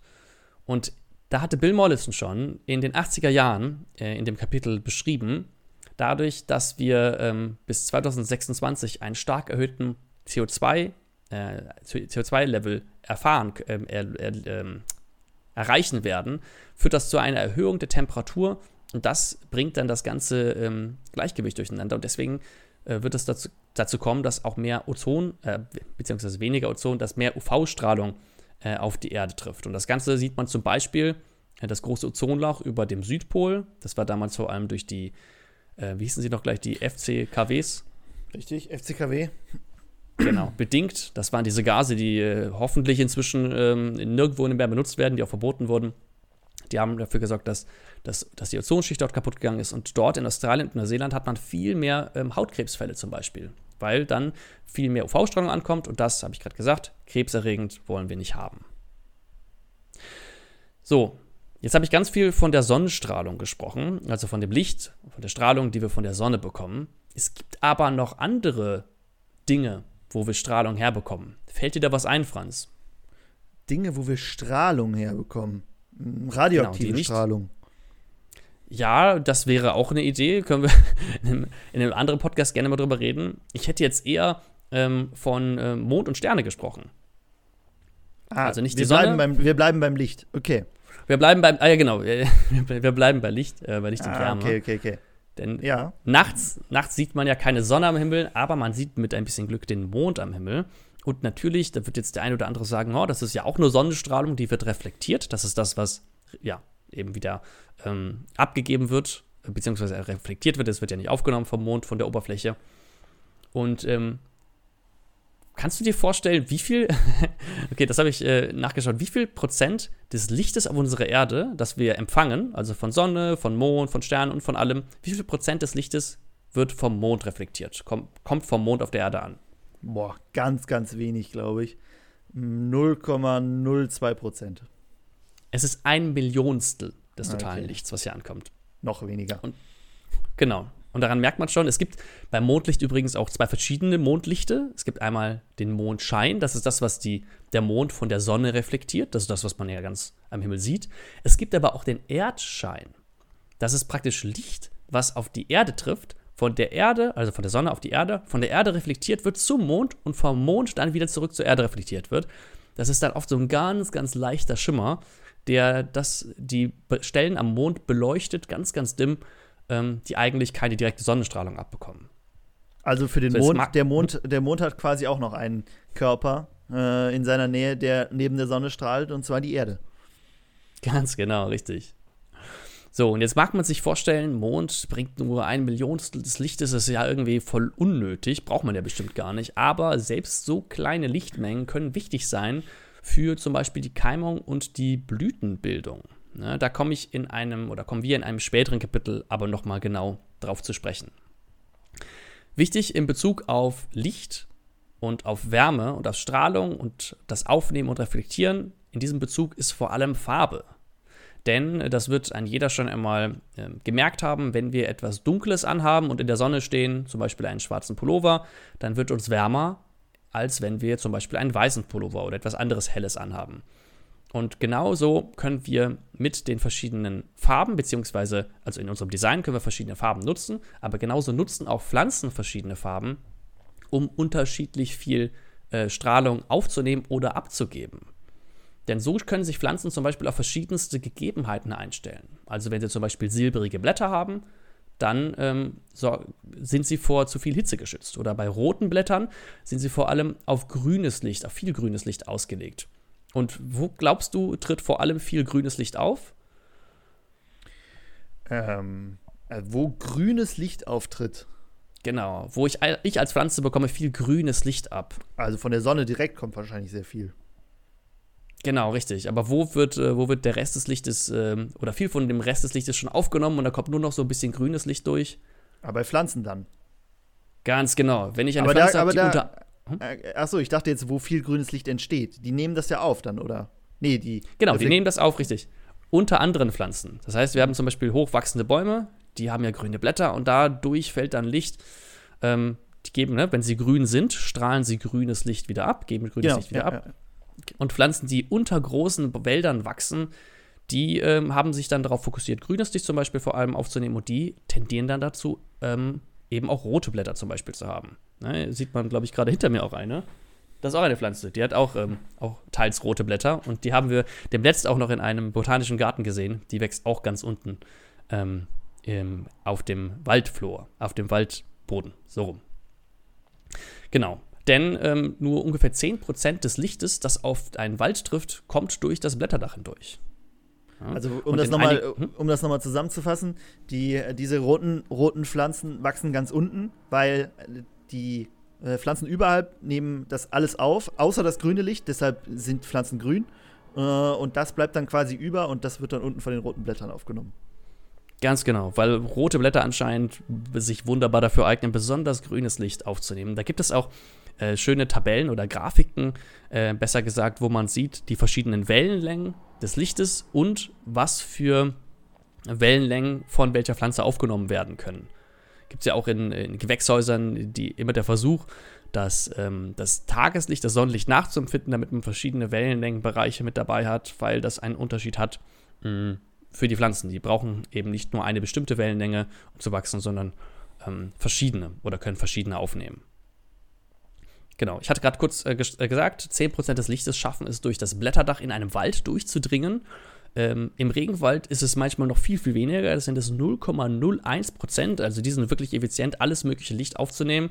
Ich meine, wenn die Bedingungen so gut sind, würde ich das auch machen. Und der Rest wird ähm, ja, aufgenommen und als Hitze abgestrahlt oder eben aufgenommen und dann von den Pflanzen genutzt für irgendwelche chemischen Prozesse, zum Beispiel die Photosynthese. So, abgesehen von Blättern haben Pflanzen natürlich auch noch eine Rinde und Rinde ist auch ganz wichtig. Die hat auch verschiedene Farben. So gibt es zum Beispiel mh, diese, ähm, äh, wie heißt das denn, Schwarzwälder, also dunkle Nadelbäume. Mh, Gerade im nordischen Gebiet, die dort wachsen, die sind ganz oft haben eine dunkle Rinde und ähm, dunkle Rinde absorbiert viel Strahlung und gibt dann äh, und speichert das als Wärme beziehungsweise gibt das dann als Wärmestrahlung an die Umgebung ab. Und ähm, Pflanzen und Bäume, die vor allem in zum Beispiel Wüsten wachsen, die sind oft ganz hell, weil sie möglichst viel Strahlung weggeben wollen. Die absorbieren dann deutlich weniger, eben nicht 90, sondern nur 60 bis 70 Prozent der Strahlung und können sich davor dann ähm, dadurch dann davor schützen, dass sie zu viel Strahlung aufnehmen. Denn auch Bäume können Sonnenbrand bekommen, einmal auf den Blättern, aber auch auf der Borke. Die kann zum Beispiel auch aufplatzen. Ja, deswegen für unser Design kann man schlussendlich sagen, ist es ganz wichtig, dass wir uns damit auseinandersetzen, was für Farben benutzen wir, ähm, wie können wir Licht reflektieren, wohin wollen wir es reflektieren und wie schaffen wir das auch mit der Wärmestrahlung. Ne, wohin strahlt unsere Wärme, wie können wir es schaffen, in kalten Gebieten zum Beispiel die Wärme möglichst lange zu behalten und in heißen Gebieten möglichst viel Wärme schnell wieder abzugeben bzw. zu reflektieren. Genau. Woran man sich ungefähr orientieren kann, ne, habe ich ja gesagt, schwarz nimmt Wärme auf, weiß gibt, ähm, reflektiert viel Wärme. Das kann man aber auch nicht immer so sehen, denn es gibt auch Beispiele, zum Beispiel eine Krähe, die ist schwarz, aber die kann trotzdem relativ gut das Licht reflektieren, denn je nachdem, wie man auf die Federn guckt, ähm, reflektieren wird viel von der, von der Strahlung reflektiert. Ne? Oder Schnee zum Beispiel ist ja ganz weiß, aber trotzdem ähm, gibt Schnee auch sehr viel Wärmestrahlung wieder von sich ab. Ähm, deswegen sind das auch immer nur so ungefähre ähm, Richtlinien, mit denen man arbeiten kann, die aber auch eigentlich ganz gut funktionieren. Wenn ich von Reflexion spreche, Reflexion kann man natürlich messen. Das wird mit dem sogenannten Albedo getan. Albedo ist der Wert, der abgibt, wie viel von dem Licht, was auf ein Objekt trifft, von dem Objekt wieder reflektiert wird. So, und ähm, genau. Wenn wir die und der, der ähm, Energieanteil, der Strahlungsanteil, der von ähm, etwas aufgenommen wird, ist dann das, was übrig bleibt. Und in der, ähm, in der Natur, also den, den Boden, den wir dort haben, auf den zum Beispiel Sonnenstrahlung trifft, der wird dadurch natürlich aufgewärmt durch die Strahlung, die aufgenommen wird. Und Mollison hat beschrieben, dass ungefähr die ersten 50 Zentimeter, also der, der erste halbe Meter des Bodens, über den Tag aufgewärmt wird. Und dabei hinkt das Ganze dem Tages, der Tageszeit etwas hinterher. Praktisch gibt es so eine Trägheit dahinter, sodass die kälteste Stunde sich kurz nach Sonnenaufgang, also die kälteste, die kältesten Stunden für den Boden sind kurz nach Sonnenaufgang, weil das dann noch äh, der Boden praktisch noch keine Zeit hatte, überhaupt die wenige Strahlung, die gerade am Sonnenaufgang auf ähm, ihn treffen, aufzunehmen und eben noch durch die Nacht sehr, sehr kalt ist. Und ähm, einen halben Meter, da muss ich direkt an etwas denken. Und zwar hatte ich mal jemanden ähm, gefragt, der aus Kanada kam, bei einem Permakulturprojekt, bei dem ich gearbeitet hatte. Wie schafft ihr das eigentlich, eure, eure Wassertanks frostfrei zu halten, wenn es draußen äh, minus 20, minus 30, minus 40 Grad ist? Und er hat mir einen einfachen Trick gesagt. Er hatte nämlich gesagt, wenn wir einen großen Wassertank haben, dann sollen wir dafür sorgen, dass das Wasser in Bewegung bleibt. Und das schaffen wir am besten, indem wir eine ganz kleine Düse dort anbringen und warme Luft in, durch diesen, in diesen Wassertank einsprühen. Dadurch kreiselt äh, das Wasser, es bewegt sich. Und da es keine kalte Luft ist, friert dort auch kein, ähm, wird auch kein Frost mit hineingebracht. Und er meinte, wo man diese relativ warme Luft herbekommt, ist, wenn man einfach einen Meter tief gräbt und dort unten dann ein langes Rohr auf, ähm, hineinlegt und dort dann Luft durchleitet.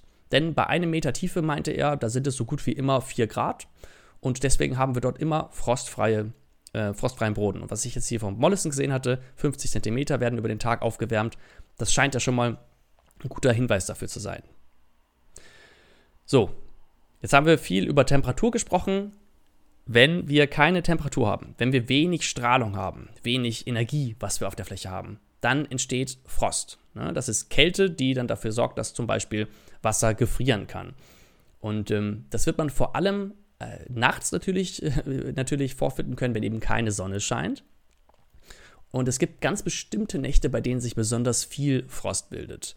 Das ist vor allem erstmal bei Windstille und wenn dort keine großen Pflanzen wachsen, also in größeren Lichtungen. Und das kann man auch ganz schön im Winter sehen. Wenn man im Winter einmal rausgeht durch den Park, durch den Wald und es dort verschiedene Pfützen gibt, dann sieht man, wenn der Weg durch, eine, ähm, durch den Wald führt, dann sind diese Pfützen bei Temperaturen um den Gefrierpunkt, dann sind diese Pfützen oft noch nicht gefroren.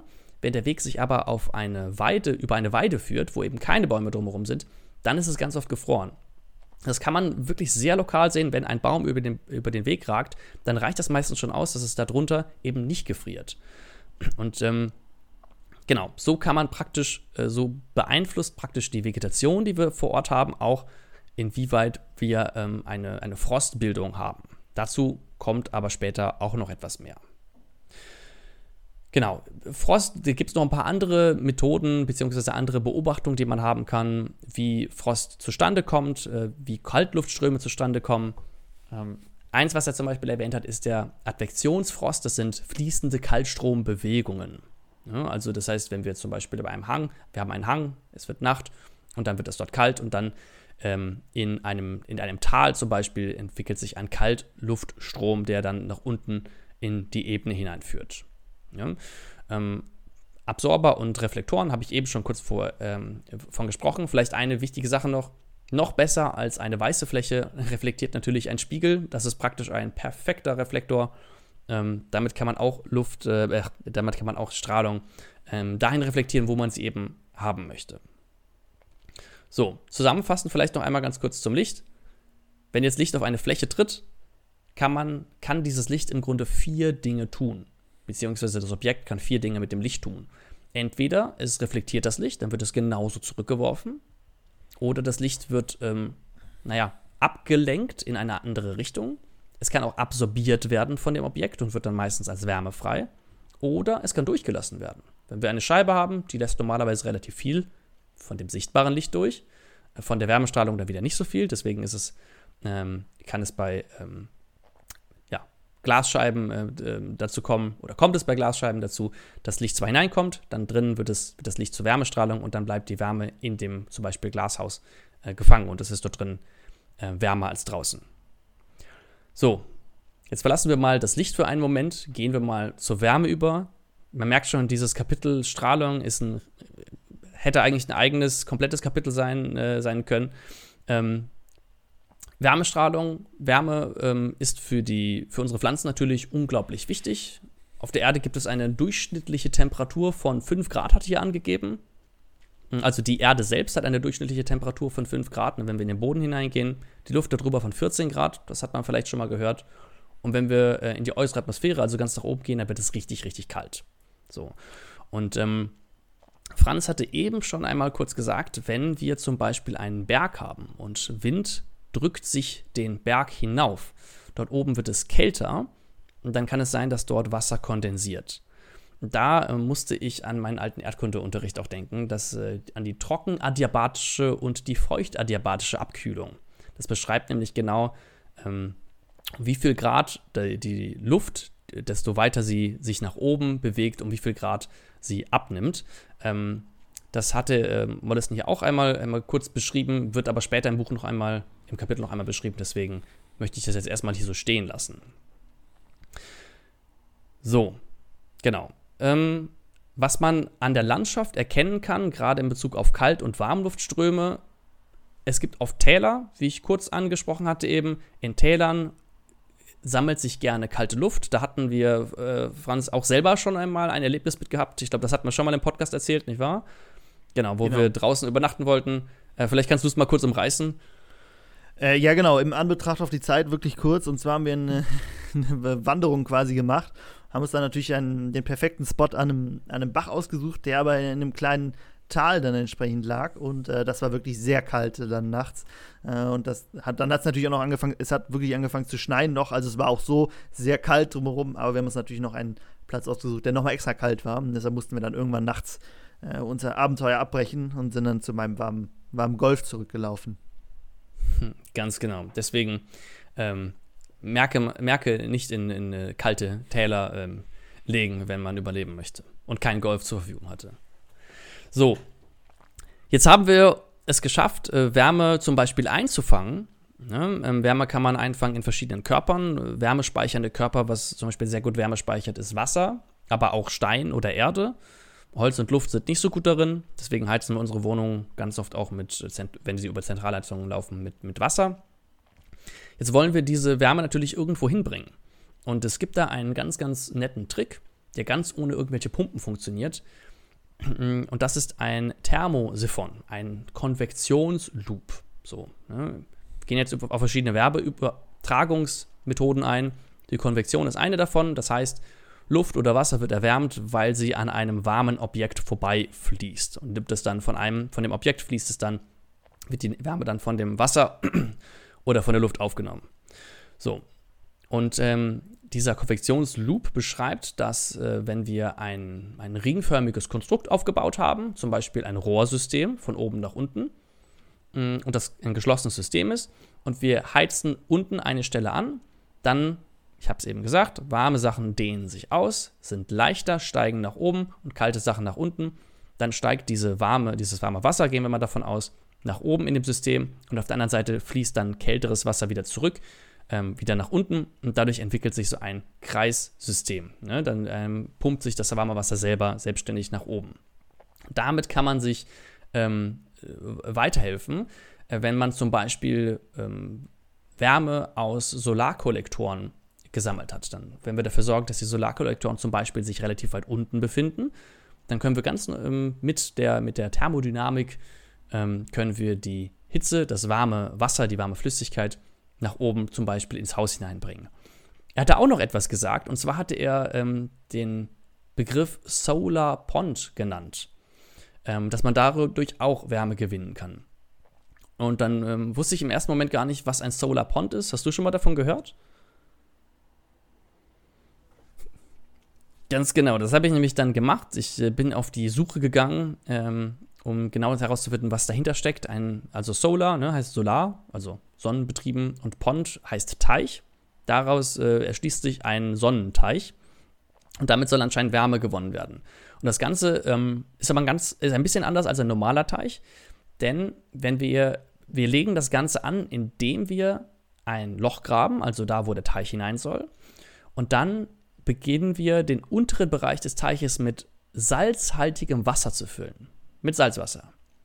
Salzwasser, wenn Salz in Wasser gelöst ist, ist das Wasser schwerer, deutlich schwerer als Süßwasser und wird deswegen unten sich auf dem, am Boden des Teiches befinden und dort auch bleiben. Dann müssen wir Süßwasser, also Wasser, was kein Salz enthält, in eine Schicht darüber geben, dann müssen wir darauf aufpassen, dass wir das Ganze möglichst wenig verwirbeln, also nicht einfach mit der Gießkanne reinschütten, sondern es möglichst flach hineinfließen lassen.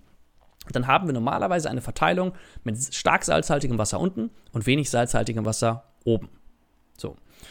Ähm, wie gesagt, salzarmes äh, Wasser ist leichter, deswegen bleibt es auch normalerweise oben. Und jetzt passiert folgendes, wenn Sonne auf diesen Teich trifft. Die Sonne trifft auf die Wasserschicht, strahlt durch das Wasser hindurch, nach unten, unten den Boden, der ist dunkel, ne, wir können ihn auch zum Beispiel schwarz anmalen, wenn wir möchten, wird dort in Wärmeenergie umgewandelt und die Wärmeenergie, die strahlt jetzt wieder natürlich nach oben, allerdings die Trennschicht zwischen der salzhaltigen äh, äh, Wasserschicht und der nicht salzhaltigen Wasserschicht, diese Trennschicht, die sorgt dafür, dass diese Wärmestrahlung reflektiert wird. Das heißt, sie lässt sie nicht mehr durch. Das heißt, die Wärmestrahlung bleibt unten im unteren salzhaltigen Wasser. Dieser Übergang zwischen Salzwasser und Süßwasser nennt sich übrigens Halokline. Nee, Halokine, genau. Und äh, die, ähm, ja, das ist im Grunde das, das, äh, die, das Sinnbild bzw. die Manifestierung dessen, dass sich diese verschiedenen Schichten nicht miteinander ähm, verbinden, sondern in, ähm, ja, voneinander getrennt bleiben.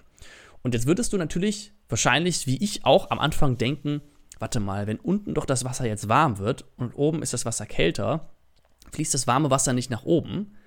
Das stimmt zwar, aber der, Dichtig der Unterschied in der Dichte, ne, also schweres Wasser ist dichter, der Dichteunterschied zwischen warmem und kaltem Wasser ist kleiner als der Dichteunterschied zwischen salzhaltigem und nicht salzhaltigem Wasser. Das heißt, das warme salzhaltige Wasser fließt zwar ein bisschen nach oben, ist aber trotzdem noch schwerer als das kalte, nicht salzhaltige Wasser. Und die obere Wasserschicht dient einfach nur als Isolierung, als Dämmung. Das heißt, damit die Wärmestrahlung nicht nach oben hin entkommen kann. Da gibt es ein paar Probleme, wenn man sich sowas bauen will. Ähm, wurde auch schon vor vielen, vielen Jahren getestet. Mm. Und zwar natürlich, äh, so ganz kann man nicht verhindern, dass sich die Schichten miteinander vermischen. Mm, da gibt es auch so ein paar Tricks, die man machen kann. Äh, man muss gucken, ähm, dass man oben immer eine Frischwasserschicht hält. Das heißt, man muss es nachfüllen, wenn es, wenn es zum Beispiel verdunstet. Unten dürfen sich keine Salzkristalle bilden und so weiter. Es gab auch mal zum Beispiel ein Versuchskraftwerk im Westjordanland. Das war auch bis 1988 in Betrieb. Mm. Und damit konnten ganze Kilowattstunden erzeugt werden. Und dann kann sich vorstellen, der äh, Solarpond, das ist ja tief. Das heißt, ich kann unten einfach dann warmes Wasser durch, ähm, diesen, durch diesen Konvektionsloop durch Leitung nach oben leiten und dort wird es dann, kann ich die Wärme abzapfen und das kalte Wasser fließt wieder zurück. So.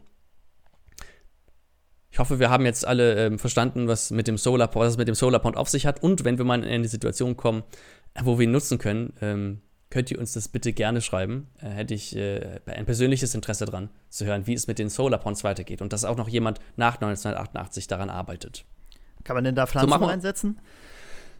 Ja, aber vor allem nur unten. Denn desto mehr Pflanzen du dort reinsetzt, auch wenn dort Algen wachsen oder sowas, die nehmen natürlich Strahlung auf und die verhindern, dass viel Strahlung nach unten kommt.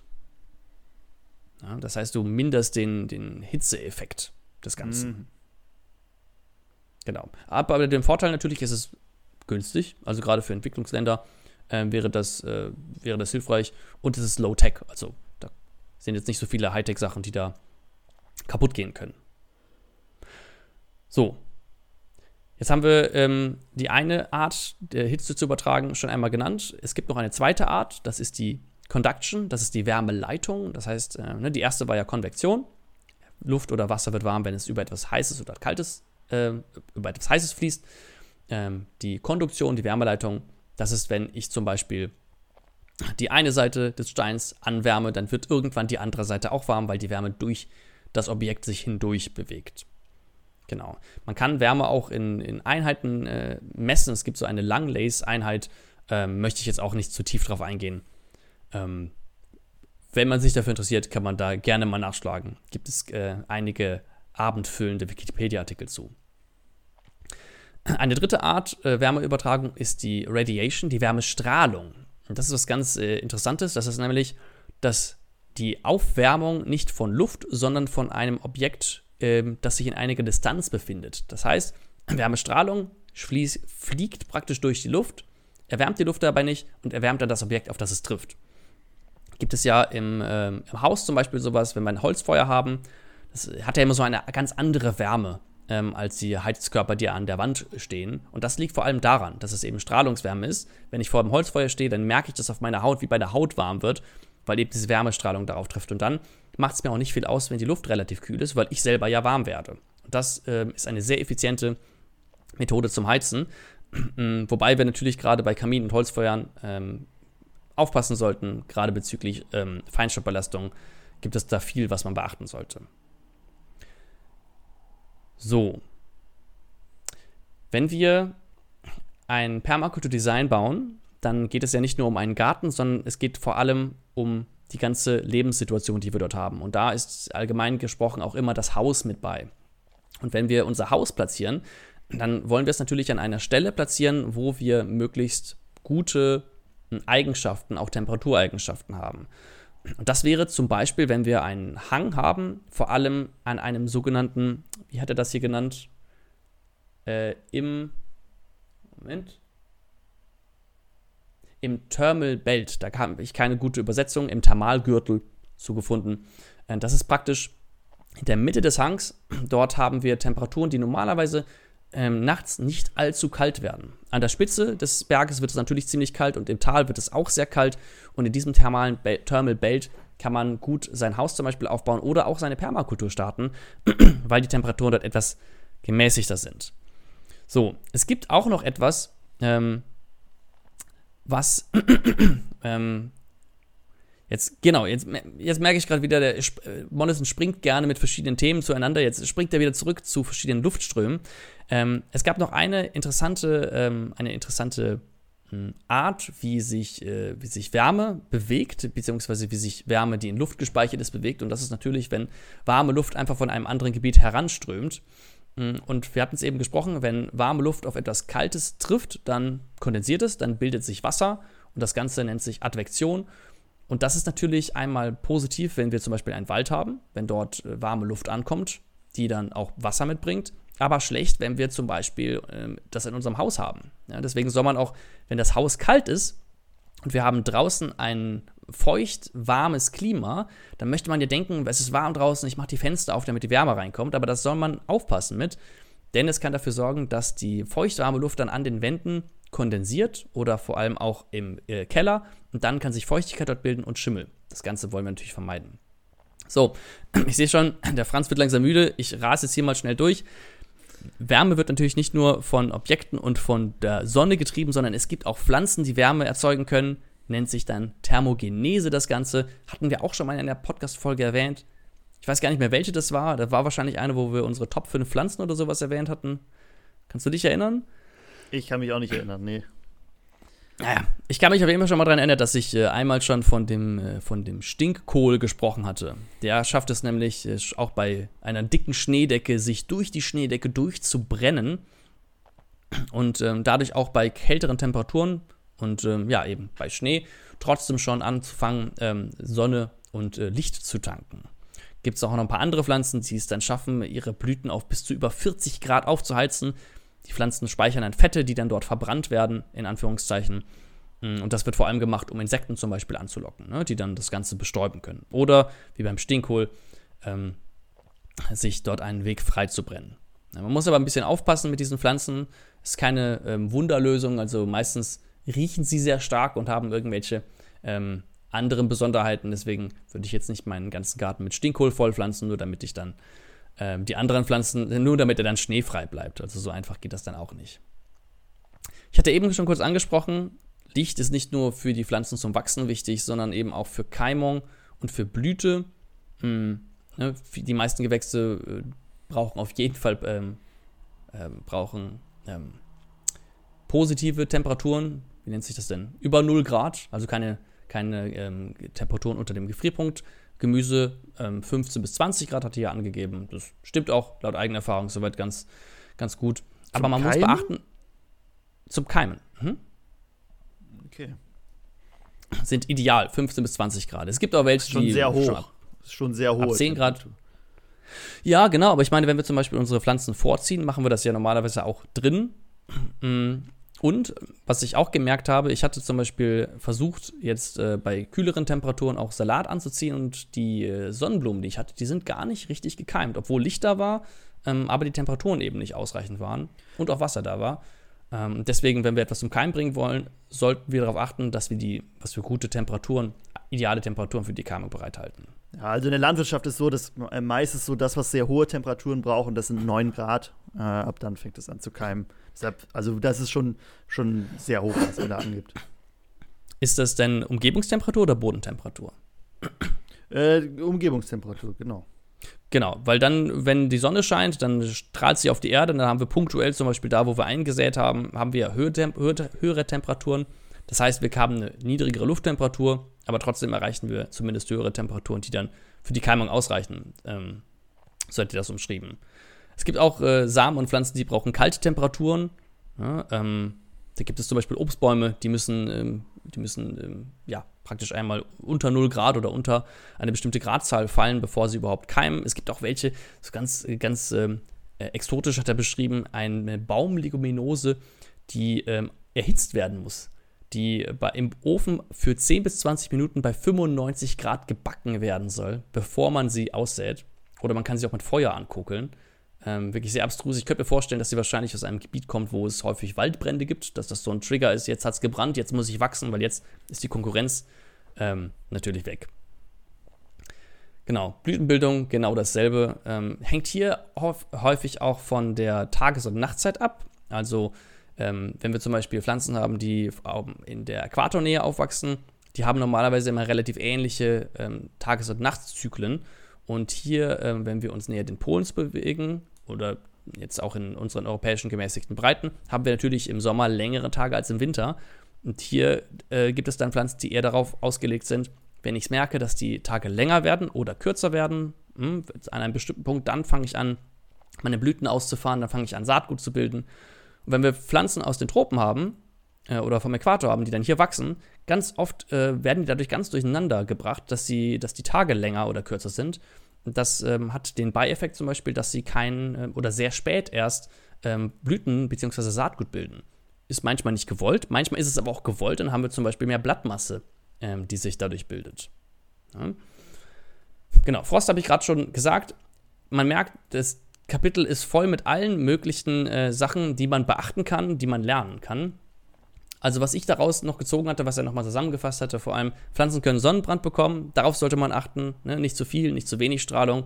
Es gibt auch eine indirekte Strahlung, die muss man auch mit be äh, beachten, Wärmestrahlung und vor allem, dass ich äh, Wärme und Licht auffangen kann und dann auch transportieren kann mit diesem Thermosiphon. Und wunderbare Wärmespeicher sind Stein und Wasser. Luft ist weniger gut und deswegen ähm, ist zum Beispiel eine Doppelverglasung ganz gut. Dazwischen ist ja Luft ne? und äh, Sonnenstrahlung kann durch, ähm, Lichtstrahlung kann durch, aber Wärmestrahlung nicht. Mit Farben müssen wir viel arbeiten mm, und das sollen wir vor allem beachten bei unserem generellen Design, aber auch bei den Pflanzen, die wir nutzen. So, jetzt habe ich mich in Rage geredet. Ich hoffe, der Franz ist auch noch da. Bist du noch wach? Ja, ich äh, kann erzählen, ich bin immer derjenige, der unsere äh, Folgen schneiden muss. Und deshalb weiß ich aus sicherer Quelle, dass wir Podcast-Folgen hatten, die kürzer waren als dein Monolog gerade. waren bestimmt auch ähm, nicht minder informationsreich. Das äh, spricht dir mir gar nicht entgegen. Äh, das wollte ich, ist mir nur beim Blick auf die äh, Aufnahmezeit gerade aufgefallen. Äh, aber bestätigt ja nur deinen Anfangseinwand, dass sie sehr inhaltsvoll sind, die Kapitel. Ganz genau. Und es wird, es wird nicht weniger. Also die Kapitel werden auch länger und äh, noch etwas konkreter. Aber jetzt haben wir erstmal, wir haben Wärme durch, ne? Und Wärme, wir haben es eben schon ganz oft erwähnt, wenn Wärme ähm, Luft erwärmt, dann entsteht Wind, wenn sich Luft bewegt. Und zum Wind gibt es auch einiges zu wissen. Ja, ich glaube, ich brauche erstmal ein Päuschen jetzt. Also ich lege mich mal ein paar, okay. paar, Minuten hin. Nein, also okay, es geht mit dem Wind weiter. Ähm, und Wind kann auch die Temperatur beeinflussen, weil der Wind, vielleicht das vorweggenommen, äh, erwärmte Partikel wegträgt und es so an diesem Ort äh, kälter wird. Und was aber, äh, das nur vorweg, weil, ich das, äh, weil das gut zu deinem passt, ähm, was er auch sagt, ist, Wind äh, ist das Element, auf dessen Entstehung wir am wenigsten Einfluss haben. Äh, hat er gesagt, frage ich mich, wie viel Einfluss wir auf die Entstehung von, von, vom Licht haben, was du äh, eben erzählt hast. Äh, aber da, davon haben wir natürlich meistens, äh, meistens genug. Deshalb, äh, da können wir, können wir nicht so steuern, wie der Wind entsteht, aber wir können ihn vor Ort nutzen und vor Ort beeinflussen. Und als erstes fangen wir wieder ein bisschen allgemeiner an. Wind äh, wird natürlich äh, vor allen Dingen durch seine Geschwindigkeit bestimmt. Also wie schnell bewegt sich der Wind. Ähm, ohne Geschwindigkeit wäre es ja auch kein Wind. Und hier hat er so eine Tabelle, die die einzelnen Windgeschwindigkeiten aufzeigt und ähm, welchen Einfluss sie auf unsere Pflanzen haben. Und bis 8 km/h ähm, ist es für Pflanzen und Tiere, es geht nicht nur um Pflanzen, auch um Tiere, äh, ist es unbedenklich. Bei ähm, 24 km/h, wenn wir in die Tabelle gucken, 24 km/h, das ist hier Wind von, auf seiner Windstärke sind das äh, Windstärke 5 und das nennt sich dann eine moderate Brise und ab bei 24 km/h reduziert sich die Pflanzenproduktion und bei Tieren äh, sorgt diese Windgeschwindigkeit für Gewichtsverlust. Warum? Dazu kommen wir später noch. Also wir sehen schon, in, schon eine moderate Brise hat äh, negative Einfluss, einen negativen Einfluss auf unsere Pflanzen und Tiere. Und bei 32 bis 40 km/h kommt es zu mechanischen Schäden. Also ähm, auch wenn man denkt, okay, es muss irgendwie einen Orkan oder so geben, dass es wirklich ähm, schlecht für meine Pflanzen ist. So ist es nicht. Auch ganz wenig Wind kann schon negativen Einfluss haben. Und wie ich es gerade gesagt habe, er geht hier von 1 km/h, das ist äh, hier windstill quasi, bis über 118 km/h, das ist ein Hurricane dann. Und dann sagt er auch nochmal den Effekt. Also von, weil ich das auch ganz interessant fand, von ähm, 0 bis 5 km/h äh, kein, kein Einfluss. Was auch noch spannend ist, von äh, 6 bis, ich muss hier immer umrechnen, 6 bis äh, 38 km/h äh, können wir das Ganze als Energiegewinnung nutzen, den Wind. So. Den größten Schaden äh, richtet dieser äh, weniger starke Wind aber durch Erosion an. Also Erosion ist äh, durch Wind da so zu verstehen, dass unser Oberboden quasi weggetragen wird. Das heißt, Stickstoff, der ein wichtiger Nährstoff ist, wird weggetragen, auch Schwefel wird weggetragen und wenn der wieder auf irgendeiner Pflanze sammeln, kann sich auch eine Säure entwickeln, die äh, schlecht äh, für die Pflanze und für den Boden ist. Deshalb äh, eine wichtige Priorität, wir müssen unsere Pflanzen vor Wind schützen, um unsere Ernte eben zu verbessern. Um das Ganze machen zu können, müssen wir natürlich wissen, woher kommt der Wind überhaupt. Du hast, Nils, eben schon mal gesagt, äh, Wind und das Wetter kommt meist aus derselben Richtung. Wir haben ja sogar gelernt, wie wir Windrichtungen nennen. Ähm, sagt dir denn das Wort Windflüchter etwas? Hast du das schon mal gehört?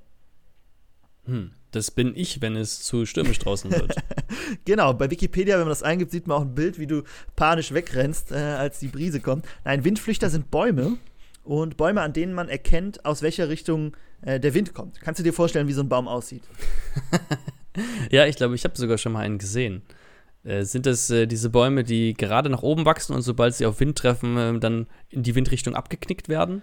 Genau, das sind so ähm, Bäume, die eigentlich relativ normal sind, aber sie, man sieht schon, wenn man sie sieht, okay, ich weiß genau, wo der Wind herkommt, weil sie alle oberen Äste so ein bisschen in eine Seite geneigt ist. Das ganze Wachstum hat sich äh, in die Richtung verschoben in, mit, mit der Windrichtung. Und da kann man schon sehen, okay, äh, woher kommt der Wind, äh, wenn man nicht gerade schon viele Jahre an einem Standort ist, weil dann weiß man meistens, äh, wo der Wind herkommt. Und noch extremer ist es zum Beispiel bei Inseln, die äh, auch von den großen Winden, wie dem Passatwind zum Beispiel, VW hat seine ähm, Modelle, wenn man eben vom Golf gehört, ähm, hat seine Modelle äh, nach Winden viel benannt.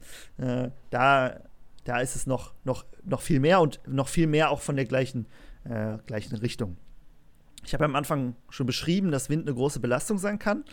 Ähm, und es gibt aber noch mehr als das, was ich eben gesagt habe. Einmal die Erosion und dass ähm, die Temperatur, äh, warme Temperatur quasi weggetragen werden kann. Und zwar ist es so, dass an Meeresküsten, äh, vielleicht hast du das ja in deinen ganzen, deine ganzen Permakulturen, die du besucht hast, waren ja auch oft in, der, in äh, Meeresnähe zumindest, ähm, dass es da dazu kommt, dass der Wind auch Salz äh, aufs Land trägt, äh, was natürlich auch einen negativen Einfluss hat. Wir hatten eben auch schon mal Salz angesprochen in deinem kleinen Salz, Salztümpel. Ganz genau. Das hat man in Neuseeland, habe ich das vor allem gesehen. Also erstmal, da gab es auch starken Wind vom, vom Meer. Dann waren die Bäume nicht nur leicht geneigt, sondern sie waren wirklich waagerecht, sind nach oben gewachsen und da, wo Wind anfing, sah man, dass sie ganz waagerecht gewachsen sind. Und Salz hat man vor allem an den Zäunen gesehen. Die hatten dort auch hm. Stacheldrahtzäune und die, der unterste Draht, der war meistens noch ganz okay, nach ein paar Jahren. Aber die obersten Drähte, da wo der Wind durchgeht, die waren komplett zerrostet. Interessant, ja. Siehst du? so weit habe ich auch gar nicht gedacht. Aber nicht nur auf unsere Pflanzen und Boden, sondern auch auf unseren Stacheldraht kann das Salz einen negativen Einfluss haben. Ähm, anderer negativer Einfluss sind, sind äh, Pilzsporen, die der Wind bringt. Also viele, oder Insekten, viele äh, Pflanzen, Tiere, äh, Pilze haben sich ja darauf ausgerichtet, dass sie sich mit dem Wind verbreiten können. Und so kann uns der Wind eben auch diese bringen. Und die Transpiration aus den Blättern fördert der Wind. Das heißt, ähm, das Wasser äh, transpiriert schneller, es wird mehr Wasser nachgezogen und das heißt aber natürlich auch, dass unser Boden schneller austrocknet. Ganze, der ganze Wind kann aber natürlich auch, neben dem, dass wir es für zum Beispiel Energiegewinnung nutzen können, äh, auch einen anderen Vorteil haben. Und zwar, wenn wir einen starken Wind haben, müssen wir unsere Obstbäume nicht mehr beschneiden, weil sie so wachsen, dass sie eine sehr, kompakte Form haben und äh, deshalb der Obstbaumschnitt weniger nötig ist, weil sie schon sehr kompakt wachsen. Ich weiß nicht, ob, ähm, wir kennen das ja vom Holzer, der seine Bäume äh, sehr anders schneidet und sehr wenig schneidet, äh, wie Mollison da drauf war. Ähm, er meint auf jeden Fall, bei, bei starkem Wind äh, braucht man das nicht mehr. Vielleicht ist er auch jemand, der die ähm, Bäume nur schneidet, um sie in Form zu bringen und weniger, um ähm, bestimmte Triebe zu fördern.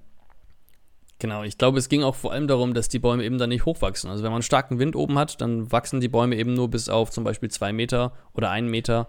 Ähm, und wenn dann da oben ein starker Wind ist, dann wachsen sie halt einfach nicht weiter. Und das heißt, wir können dann ganz einfach äh, abernten und können auch mit, äh, mit kleinen Armen die Äpfel genau, erreichen. Aber, genau, aber man beschneidet die Bäume ja meist nicht nur damit sie klein bleiben, sondern halt auch um bestimmte Triebe zu fördern. Ich weiß nicht, ob er da schon, ob er das auch mit bedenkt äh, oder eben, ob es nur darum geht, dass sie nicht hoch und auch nicht zu breit wachsen. So, wir merken schon, Wind kann Vorteile haben, kann aber auch vor allen Dingen Nachteile haben. Und äh, deshalb sollten wir ähm, unsere Pflanzen zum Beispiel vor dem Wind äh, schützen.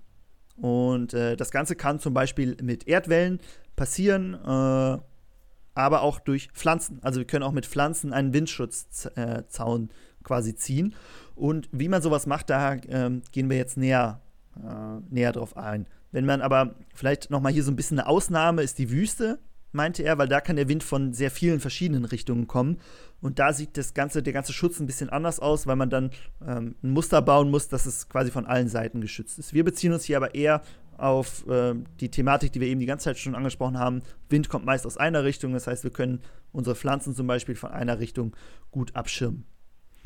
Äh, zunächst wenn wir den Windschutz ja, aus Pflanzen bauen, müssen wir gute Pionierpflanzen auswählen. Wir haben das in der letzten Folge mit der Milpa-Folge beim Thema Sukzession schon gehört. Pionierpflanzen sind sehr äh, widerstandsfähig, sehr robust. Das heißt, sie kommen auch mit diesem Wind und den Bedingungen, die der Wind schafft, sehr gut klar. Jedoch müssen wir, äh, gerade wenn wir nach, äh, wir fangen klein an und werden immer größer, gerade wenn wir die äh, späteren Bäume für den Windschutz pflanzen, müssen wir sie am Anfang schützen. Und was er auch sagt, ähm, durch den Wind trocknet der Boden schneller aus. Das heißt, wir sollten eine Tröpfchenbewässerung integrieren. Ähm, und verankern mit Steinen und vor allen Dingen Pflanzen, Pflanzen, die eine Durchlässigkeit haben. Das heißt, wir sollten ungefähr 50% Durchlässigkeit haben. Kommen wir später ähm, noch zu. Was ich auch ganz spannend fand, er sagt, äh, Pflanzen, die feuerresistent sind, sind meist auch windresistent. Das heißt, wir haben ja eben bei dir auch schon Feuer gehört. Ähm, weiß nicht, wie wie viele Pflanzen du kennst, äh, die feuerresistent sind, aber wenn du welche kennst, dann ist das ein guter Hinweis, die könnten auch windresistent sein. Ansonsten, ähm, Pflanzen, die windresistent sind, haben oft faserige Stängel, wie zum Beispiel Palmen oder fleischige Blätter wie Aloe Vera. Hast du ja, glaube ich, auch bei dir in deiner Wohnung stehen. Also auch die sind gut gegen Wind geschützt. Und, ähm, oder harte, nadelige Blätter, wie zum Beispiel die Kiefer. Denn das sind im eigentlichen Sinne keine Nadeln, sondern auch die Blätter dieser Pflanze. So, am Anfang habe ich es gesagt, wir müssen am Anfang unsere, um, unseren Windschutz äh, schützen, zum Beispiel durch Zäune. Maschendrahtzäune funktionieren hier super, die bilden direkt eine Rankhilfe und sollten auch eine Durchlässigkeit von ca. 40% haben. Und dann, um zu, vielleicht auch zu verdeutlichen, wie wichtig dieser Windschutz ist, an Küsten oder Wüsten, wo der Wind sehr stark ist, da ist es bei Nuss- und Obstbäumen oft so, dass wir erst in der fünften Baumreihe, also das heißt, die ersten vier Reihen schützen vom Wind und erst in der fünften Reihe haben wir den normalen Ertrag, den wir ohne Wind hätten. Also äh, es lohnt sich auf jeden Fall, ähm, sich vor dem Wind zu schützen. So, viel Theorie zum Thema Windschutz. Kommen wir mal zur Praxis. Also, wir fangen damit an, dass wir einen Zaun aufbauen, den ich ja gerade als Ranghilfe schon angesprochen habe. Und wenn wir das Ganze mit Erde noch zusätzlich bauen, dann können wir das Ganze sehr viel stromlinienförmiger bauen, weil ein Erdwall ist natürlich stromlinienförmiger als eine Pflanze. Was er auch noch als Beispiel gibt, und das hat er auch schön aufgezeichnet, sind äh, alte Autoreifen. Nils, was hältst du denn von alten Autoreifen als Windschutz? Es ist lustig, dass du fragst, weil ich habe mir ganz genau dieselbe Frage an dich aufgeschrieben, die ich hier an dieser Stelle auch gefragt hätte, wenn das mein Kapitel ge gewesen wäre. Da bin ich nämlich zerrissen, muss ich sagen. Ähm, ich würde, bevor ich das mache, auf jeden Fall mal nachschauen. Also einmal ist das natürlich ein Abfall und wenn wir ihn recyceln können dadurch, ist das immer gut. Ähm, auf der anderen Seite ist natürlich die Frage, alte Autoreifen, da hängt, ich habe das Gefühl, dass da viel, viele giftige Substanzen drin sind, die sich dann später in der Bo im Boden äh, mit ansammeln können. Ähm, wer auch mal gesehen hat, wie so ein Autoreifen abbrennt, das Ganze sieht nicht so sauber aus. Ähm, deswegen wäre ich bei Autoreifen eher skeptisch. Genau. Ähm, sie haben natürlich einen Vorteil, da hast du eben drüber gesprochen, sie sind schwarz und erhitzen sich deshalb besser. Das heißt, sie speichern auch Wärme. Und äh, außerdem, genau, das hast du gesagt, ein Abfallstoff. Er schreibt aber auch, sie sehen eigentlich nicht gut aus, sie sehen nur gut aus, wenn man sie bepflanzen würde. Deshalb würde ich auch eher Abstand von nehmen. Wie ist das Ganze aufgebaut von der Form her? Man kann sich das wie ein U vorstellen, äh, ein, sehr, ähm, ein sehr weites U und äh, diese Spitze zeigt dann in, in äh, Windrichtung. Und dahinter können wir dann, können wir dann unser, unser Feld, unsere Pflanzen pflanzen. Und wie hoch muss das Ganze sein für Pflanzen wie Erdbeeren oder Kohl, also die selber auch relativ klein sind, reichen hier schon 50 Zentimeter, äh, die wir an Wall hätten. Also wenn wir zum Beispiel einen Erdwall oder einen Autoreifenwall ähm, anlegen.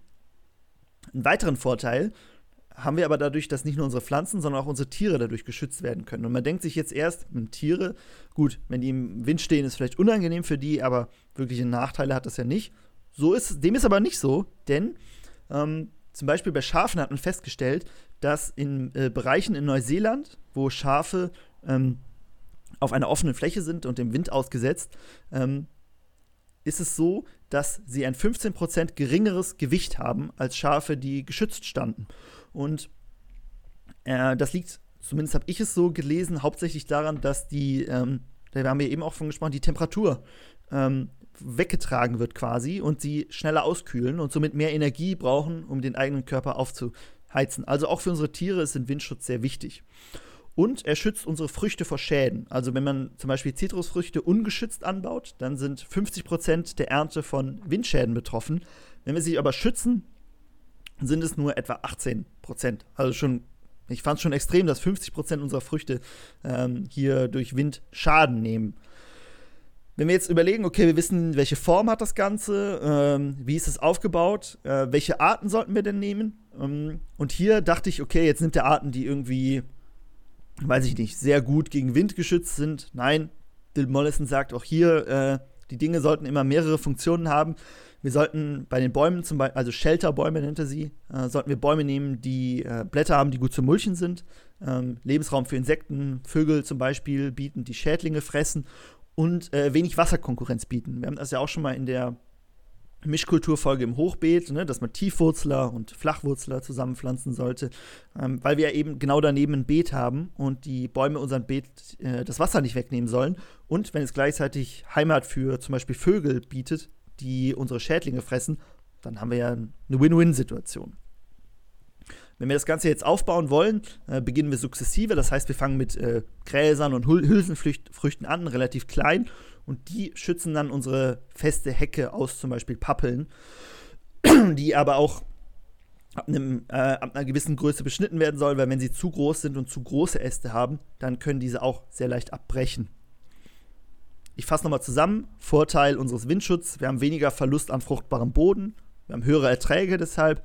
Wir haben gesündere Tiere. Wir ähm, haben eine, können aus dem Windschutz selber eine Ressource gewinnen, zum Beispiel durch Blätter.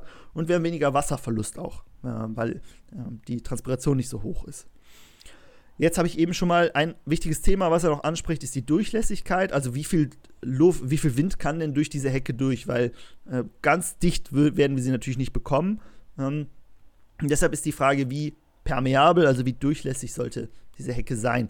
Und ich hatte es ja eben schon mal angesprochen, er sagt so äh, um die 40 bis 60 Prozent. Äh, und da hat er auch hier ein spannendes Diagramm zu. Ähm, wenn die, diese, dieser Windschutz 60 Prozent durchlässig ist, dann reduzieren wir die Windgeschwindigkeit um 20 Prozent. Wenn es aber 50% durchlässig ist, dann reduzieren wir die Windgeschwindigkeit schon um 50%. Also hier kann man mit kleinen, kleinen Änderungen auch eine sehr große Wirkung haben. Und wenn es 0% durchlässig ist, dann natürlich um 100%. Und da ist jetzt vielleicht auch noch wichtig, Durchlässigkeit haben wir geklärt, also 40 bis 60, 70 Prozent des Windes sollten durchgelassen werden. Bei der Höhe, äh, bei der Breite ist es so, dass sie nicht mehr als 20 Prozent, äh, das 20-fache der Höhe haben sollte. Also wenn es einen Meter hoch ist, 20 Meter breit und so weiter. Er hat hier auch ein schönes Bild mit Beispielen. Will ich jetzt gar nicht zu nah drauf eingehen, weil ihr seht die Bilder leider nicht und deshalb ist immer blöd zu beschreiben. Aber ich habe hier mal zwei rausgepickt. Das erste ist einfach eine eine Reihe an Bäumen und äh, die hat die Wirkung, dass sie guten, kühlen Schatten äh, liefert, aber äh, eine schlechte Winter, eine schlechte Winterunterkunft ist, weil unten noch Luft durchgeht, weil wir bei Bäumen ja unten oft einen Stamm haben, der Luft durchlässt. Dagegen könnte man noch, äh, noch machen, dass man die Bäume unterpflanzt und das Ganze wie so ein Keil aufbaut. Das heißt, ich habe kleine Bäume, Sträucher und unten Gräser und dann geht, es, geht der Wind äh, oben drüber und äh, wir haben nicht mehr das, dass wir unten ähm, Wind haben, der quasi da durchpfeift. So, jetzt noch, was ich noch sehr gut fand oder sehr interessant fand, war der Mehrertrag, den wir durch Windschutz haben äh, im Vergleich zu Flächen, die frei sind. Und äh, hier ist es besonders extrem bei Avocados, weil hier haben wir einen verdoppelten Ertrag, also doppelt so hohen Ertrag, wenn wir diese vor Wind schützen, wie bei Pflanzen, die wir nicht vor Wind schützen. Bei Mais sind es auch noch 45 Prozent äh, und bei Weizen auch noch 30 Prozent. Also man sieht, in den meisten Fällen lohnt es sich eigentlich, ähm, das Ganze vor Wind zu schützen. Man kann ja auch, wenn man bei uns, wir sagen immer, Hecken sind so gut für Nützlinge zum Beispiel. Wenn man bei uns in der Eifel gibt es ja ähm, in Monschau zum Beispiel, wenn man da lang fährt, kennt man, es sind sehr riesige Hecken, die da sind, weil es da oben auch so, so windig ist. Äh, und man könnte ja auch einfach das Ganze mit einer Hecke bauen, wenn man jetzt sagt, okay, ich will gar nicht anfangen mit Bäumen oder so. So, wir haben unsere Fläche vor Wind geschützt. Hm, was er jetzt noch erzählt, ähm, am, am Ende dieses Kapitels, er geht auf verschiedene Extreme ein. Das sind zum einen Hurricanes, Tornados und Feuerstürme will ich jetzt gar nicht mehr so viel zu erzählen, weil es ist bei uns nicht so mega relevant und ich glaube, es ist auch mehr, es ist jetzt nicht was, was uns, ähm, was uns jetzt bei unserer Permakultur direkt so viel weiterhilft. Ähm, aber ganz kurz, was ich auch interessant fand, bei Hurricanes drehen sich auf der Südkalbkugel natürlich andersrum als bei uns. Ähm, und zum, im Unterschied zum Tornado sind sie äh, sehr groß und langsam. Sie entstehen über dem Ozean, also alles, was die zur Entstehung brauchen, haben wir ja eben beim Nils gehört. Und äh, dann wandern sie sehr langsam Richtung Küste. Nils, was schätzt du, wie schnell wandert so ein Hurricane von, man kennt das ja wahrscheinlich eher aus den USA, aus dem Fernsehen, wie schnell wandert so ein riesiger Hurricane vom Meer Richtung Küste? Mit welcher Geschwindigkeit? Vielleicht so 10 bis 20 km/h? Na, es sind sogar 30, also ein bisschen schneller ist er dann doch. Ähm, ist aber auch viele hundert Quadratkilometer groß. Im Gegensatz dazu ein Tornado ähm, sehr klein, äh, viel kleinere Fläche als beim Hurricane betroffen, aber die Windgeschwindigkeiten sind extrem hoch. Und ein Feuer. Das heißt ja, also, das heißt also ganz kurz, wenn ein Tornado auf mich zukommt, dann ähm, kann ich äh, weder vor ihm weglaufen noch vor ihm wegfahren äh, mit dem Fahrrad. Beim Hurricane könnte ich es mit dem Fahrrad schaffen, aber zu Fuß ist auch keine Chance. Richtig, also so, genau, wenn du wegrennen kannst, äh, wenn du wegfahren kannst mit dem Fahrrad, dann weißt du, das ist ein Hurricane. Wenn nicht, dann ist es ein Tornado. Gut, gute Zusammenfassung, genau. Ähm, und dann haben wir noch den Feuersturm. Und der entsteht hauptsächlich bei ähm, Waldbränden. Und in diesem Waldbrand kann durch die äh, Hitze, die da aufsteigt, auch ein Tornado entstehen. Das heißt, ein Feuersturm ist eigentlich ein Tornado, der zusätzlich noch große Hitze äh, dabei hat. Also ein Tornado plus quasi, was die äh, Gefährlichkeit für uns angeht. So, das äh, waren jetzt so die Punkte, die ich zum Thema Wind äh, noch dazu beitragen konnte. Der Nils hat auch noch was, was er dazu sagen möchte. Bitte. Genau, zum äh, Stichwort Hurricane hätte ich noch was Interessantes. Ein, ein Statement, was er gemacht hat, was ich äh, super interessant fand, und das passt auch ganz gut in unsere Survival-Kategorie, hatten wir ja schon öfters angesprochen, ne? was passiert, wenn wir irgendwo mal äh, alleine stranden. Und zwar meinte er, dass ähm, Hurricane, wenn sie sich auf dem Wasser befinden, dass sie das Wellenmuster verändern dass die Wellen dann weniger häufig auf Land treffen. Also er hat jetzt hier gesagt, dass das normale Wellenmuster acht Wellen pro Minute sind. Mhm. Und wenn ein Hurricane sich auf dem Wasser befindet, sind es fünf Stück pro Minute. Und dieser Unterschied warnt wohl Tiere davor, dass jetzt ein Hurricane kommt und dann fliehen die ja. Ähm, das hört man ja schon öfters mal, dass irgendwelche Naturkatastrophen passieren und schon vorher laufen irgendwelche Tiere weg in die Hügel oder suchen, suchen Schutz. Und ähm, das könnte ja eines, äh, eines dieser, äh, dieser Methoden sein, wie Tiere so das merken können. Wenn ich jetzt versuchen, auch das nächste Mal mitzuzählen, wie häufig jetzt, äh, in welchem, welchem Sekundenabstand die Wellen auftreffen und zu erahnen, ob es einen Hurricane gibt, müssen wir natürlich heutzutage kaum noch, weil wir Wetterdaten haben und deswegen ähm, kriegen wir das normalerweise relativ Zeit, äh, ja, nicht nur relativ zeitnah mit, sondern auch in, in einigem, mit einigem ähm, äh, Zeitraum, in dem wir Vorkehrungen treffen können. Genau, er ist halt auch sehr groß, also bildet sich ein sehr großer ähm, Wirbel vor der Küste und dann wandert er eben langsam Richtung Küste. Das heißt, man hat auch wirklich lange Vorlaufzeit, aber kann halt nicht so viel machen, um das Ganze irgendwie zu verhindern. Sehr gut. Dann würde ich einfach mal weitermachen. Wir sind beim vorletzten Kapitel angelangt. Hier geht es nämlich um einen Effekt, der neben den Luftmassen und Meeresströmungen, die Wärme transportieren können, ähm, auch noch äh, seinen Effekt mit dazu gibt, seinen Senf mit dazu gibt. Es geht nämlich um Landschaftseffekte und eine Kontinentalität. Das ist praktisch der Unterschied, ob wir ein Gebiet haben, dessen Klima eher maritim, also ozeanisch geprägt ist, oder kontinental geprägt ist. Franz hat es eben kurz angeteasert. Wenn wir eine Region haben, die sich an der Küste befindet, haben wir dort andere klimatische Bedingungen, als wenn wir auf demselben Breitengrad etwas haben, einen Ort haben, der sich weit im Landesinneren befindet. Ja, das ähm, hat damit zu tun, ähm, dass Wasser Wärme besser halten kann als Erde, als Stein. Das heißt, die Ozeane, die wir haben, halten auch die Temperaturen länger und stabiler über das ganze Jahr hinweg. Das heißt, wenn es im Winter kalt ist, ist der Ozean immer noch relativ warm. Und wenn es im Sommer sehr heiß ist, ist der Ozean immer noch relativ kühl. Das Land erwärmt sich und kühlt sich relativ schnell im Verhältnis dazu ab. Das heißt, wir haben, wenn wir kontinental geprägtes Klima haben, wenn wir weit weg sind vom Meer, dann haben wir höhere Extreme. Das heißt, wir haben in den Wintern kühlere, kältere Zeiten und in den Sommern ist, wird es heißer. Wenn wir maritim, ozeanisch geprägt sind, eben nicht. Das habe ich zum Beispiel auch in Neuseeland stark gemerkt. Da gab es im, äh, im Sommer, wenn es richtig warm draußen ist, dann gibt es, dann wird es Nacht und ähm, beziehungsweise tagsüber wird es nicht so heiß, dass ich äh, sagen würde, ähm, wir haben diese 40 Grad Nächte, die man manchmal ähm, zum Beispiel auch in Südeuropa hat. Ne? Und ähm, Neuseeland ist eigentlich auf dem Breitengrad von Südeuropa, nur auf der anderen Seite.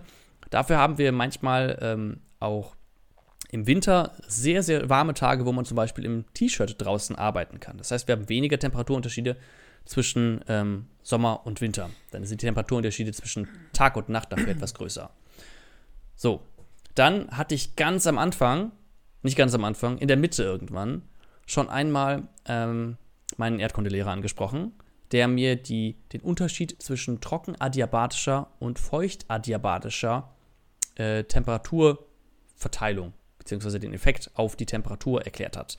Das Ganze umreißt nämlich, ähm, wenn wir Luft haben und sie steigt nach oben, desto höher sie steigt, desto kühler wird es. Ne? In den äußeren Atmosphären ist es sehr kalt. Und da gibt es auch ein paar Daumenregeln, mit denen man arbeiten kann. Wenn wir nämlich Luft haben und die Luft, sei es jetzt, weil sie einfach so Lust hat zu steigen, weil sie warm ist, oder wenn sie zum Beispiel an einem Hang hochgedrückt wird, mit jedem 100 Metern, die sie sich nach oben bewegt, nimmt die Temperatur um 1 Grad ab solange es trockenadiabatisch ist. Das heißt, solange wir keinen Nebel haben, solange wir keine Wolken haben. Irgendwann hat die Luft allerdings zu viel Wasser, beziehungsweise ist ähm, die Temperatur so weit abgekühlt, dass die Luft das Wasser nicht mehr halten kann und das Wasser kondensiert. Es wird sichtbar, es wird flüssig in Form von Nebel oder Wolken. Ab dieser Höhe beginnt die feuchtadiabatische Abkühlung und da ist es nicht mehr 1 Grad pro 100 Meter, sondern 0,5 Grad. So ungefähr kann man sich das merken. Und damit kann man ganz genau errechnen, wenn man sieht, wo beginnen die Wolken, wie hoch ist der Berg, wie kalt wird es oben sein, wenn es hier unten so und so kalt oder warm ist. Ähnlich wie damit, äh, ähnlich kann man an, diesen, an dieser Steigung, ne, desto höher wir gehen, desto kühler wird es, kann man das auch in Verhältnis, ins Verhältnis setzen dazu, wie weit wir uns vom Äquator wegbewegen. Na, am Äquator ist es ziemlich warm, da haben wir viel Sonnenstrahlung. Wenn wir weiter weggehen, zu den Polen hin, wird es kälter. Und da gibt es auch wieder eine Daumenregel, mit der man arbeiten kann. Wenn wir uns 100 Meter auf dem Äquator nach oben bewegen, also einen Hügel haben, der 100 Meter hoch ist, dann ist es dort ungefähr so kalt, warm, wie man, ähm, wie die Temperaturen auf dem Meeresniveau sind, ein Grad, also einen breiten, einen Längengrad, nein, einen Breitengrad nach oben oder nach unten. Ja, das macht jetzt vielleicht noch nicht so einen großen Unterschied, aber wenn wir zum Beispiel einen hohen Berg haben, der ist dann 2000 Meter hoch, dann ist es da ungefähr von den Konditionen her, wie wir 20 ähm, Breitengrade weiter nach oben oder nach unten das Klima haben. Das ist vor allem für bergische Inseln ganz wichtig. Ne? Da haben wir mit steigender, mit höherer Steigung haben wir dann ganz andere Möglichkeiten, die wir dort anwenden können. Ist aber auch nur ein ungefähr, ne? weil höhere Steigungen, da gibt es noch viel mehr, was damit reinspielt. Wir haben da Sauerstoffmangel, ähm, wir haben, es kann zu Schnee- und Strahlungsblindheit kommen. Das ist, wenn man äh, erblindet, dadurch, dass man zu viel UV-Strahlung zum Beispiel auf die Netzhaut bekommt. Und die bekommt man, weil die Atmosphäre natürlich dünner ist. Dadurch, dass wir weniger Atmosphäre haben, weniger Isolierung. Das heißt, wir haben äh, extremere Tages- und Nachttemperaturen ne? ähm, und dementsprechend auch äh, Effekte von Schatten, weil eben Luft nicht so gut isoliert. Das heißt, wenn wir Schatten haben, ist es da kühler, also noch kühler, als wenn wir Schatten irgendwo auf dem Meeresniveau zum Beispiel haben. Man kennt das aus Videos, Wasser kocht schneller, wenn der Druck niedriger ist. Und, ähm, oh, das fand ich auch noch ganz spannend. Schnee kann dort oben wohl, ohne flüssig zu werden, einfacher zu Wasser sublimieren. Das heißt, Eis, also Schnee, überspringt den flüssigen Zustand und geht direkt in den gasförmigen über. Das kann man auch äh, auf niedrigen Höhen ähm, beobachten, wenn man zum Beispiel gefrorene Pfützen im Winter hat und es wirklich friert über mehrere Wochen, dann sieht man manchmal, dass diese Pfützen kleiner werden, obwohl es gar nicht getaut hat. Ja, da passiert genau dasselbe. Das Eis baut sich langsam ab und gibt dann die, die Wassermoleküle an die Luft ab. So, ähm, einen anderen Faktor natürlich äh, Neigung, also wenn wir Steigungen haben, das heißt, wir sind zum Beispiel im, in einem Tal und das ist von der Sonne weggeneigt, das hat auch einen immensen ähm, Effekt darauf, natürlich, wie warm es dort ist. Mm. Und dem gegenüber natürlich, wenn wir äh, Täler haben, die der Sonne zugewandt sind, ist es dort wärmer. Ähm, dort können sich gut Wolken bilden und wenn wir zum Beispiel Steigungen haben, gerade zum Beispiel auf Inseln in den Tropen, sieht man das ganz oft, dass es, wenn sich dort oben Wolken bilden, die bleiben ganz oft permanent oben an der Spitze des Berges hängen. Da haben wir dann dauerhaft irgendwelche Wolken, die dann ab und zu abregnen und so hat man kontinuierlich einen Süßwasserstrom, der hinzukommt. Mit Tälern gibt es noch so ein paar Besonderheiten, als wenn wir ein langes Tal haben, zum Beispiel tagsüber, wenn viel Sonne scheint, dann ähm, erwärmt sich das Ganze, dann entwickelt sich ein Strom, ein Luftstrom zum Nachmittag hin nach oben, das Tal hinauf, warme Luft steigt dann das Tal hinauf und nachts, wenn es abkühlt, dann fließt kalte Luft nach unten das Tal hinunter. Und da gibt es Vogelarten, die sich darauf spezialisiert haben, genau das auszunutzen. Die ähm, fliegen dann zum Beispiel gegen Morgen, also wenn es ein Kaltluftstrom nach unten geht, ähm, fliegen das Tal hinunter, sind tagsüber dann unten in den, in den niedrigen Gebieten und ähm, fressen dort und finden dort äh, das, was sie eben dort finden wollen. Und am Nachmittag, wenn es langsam später wird und sie sich langsam zum Schlafen aufmachen wollen, dann nehmen sie den Warmluftstrom, der das Tal hinauf weht, mit ähm, und lassen sich dann von der warmen Luft mit nach oben tragen und übernachten dann zum Beispiel in höheren äh, Gebieten an so einem Tal. Na, da sieht man wieder, die Vögel haben es verstanden, sich auf ihre, auf die Bedingungen vor Ort anzupassen. Und daran sollten wir uns natürlich auch orientieren und uns davon inspirieren lassen. Genau. Ähm, dann, oh ja, was vielleicht auch noch ganz interessant ist, ähm, hat er gesagt, gerade in, wenn wir solche Täler haben, in einer kalten Tundra, ne, sorgt das dafür, dass da, wo wir zum Beispiel sonnenabgewandt sind, vor allem, oder auch die Täler ähm, an sich, da, da ähm, sammelt sich sehr schnell, sehr schnell Schnee an. Wir haben Schneeverwehungen, der Schnee weht dann in das Tal hinein, haben wir nicht so viel Wind, deswegen wird er nicht rausgeweht. Und dieser Schnee kann zum Beispiel dafür sorgen, dass wir halbwegs, halbwegs hohe Temperaturen oder nicht so ganz kalte Temperaturen im Boden haben und kann da dazu dafür sorgen, dass der Boden noch halbwegs lebendig bleibt. Ja?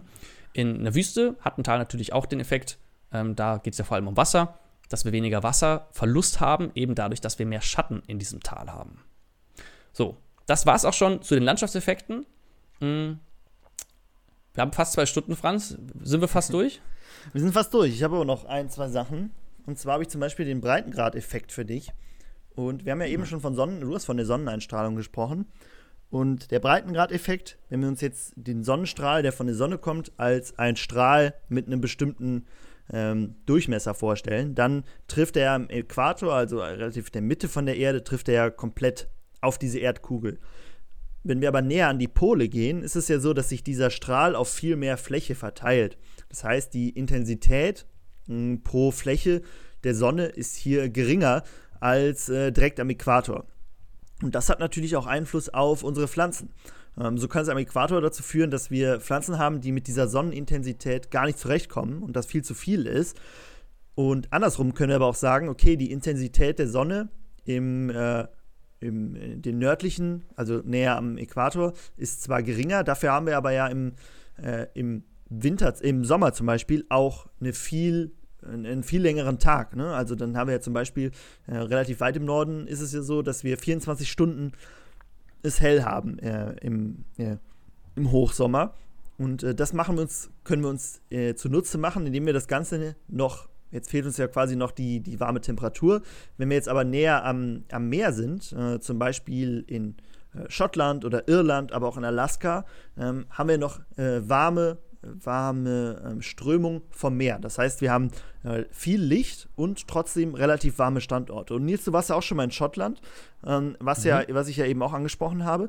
Äh, wie war es da? Wie, äh, da wurden, wurde doch bestimmt auch Gemüse angebaut oder sowas, oder? Ganz genau, das wuchs da auch recht gut. Ähm, die hatten da auch eher das Problem, dass sie wenig Sonne abbekommen, weil es ganz oft regnet. Ich war im mhm. Sommer im August da und es hat jeden Tag geregnet. Nicht den ganzen Tag, aber an irgendeinem Punkt am Tag hat es immer geregnet.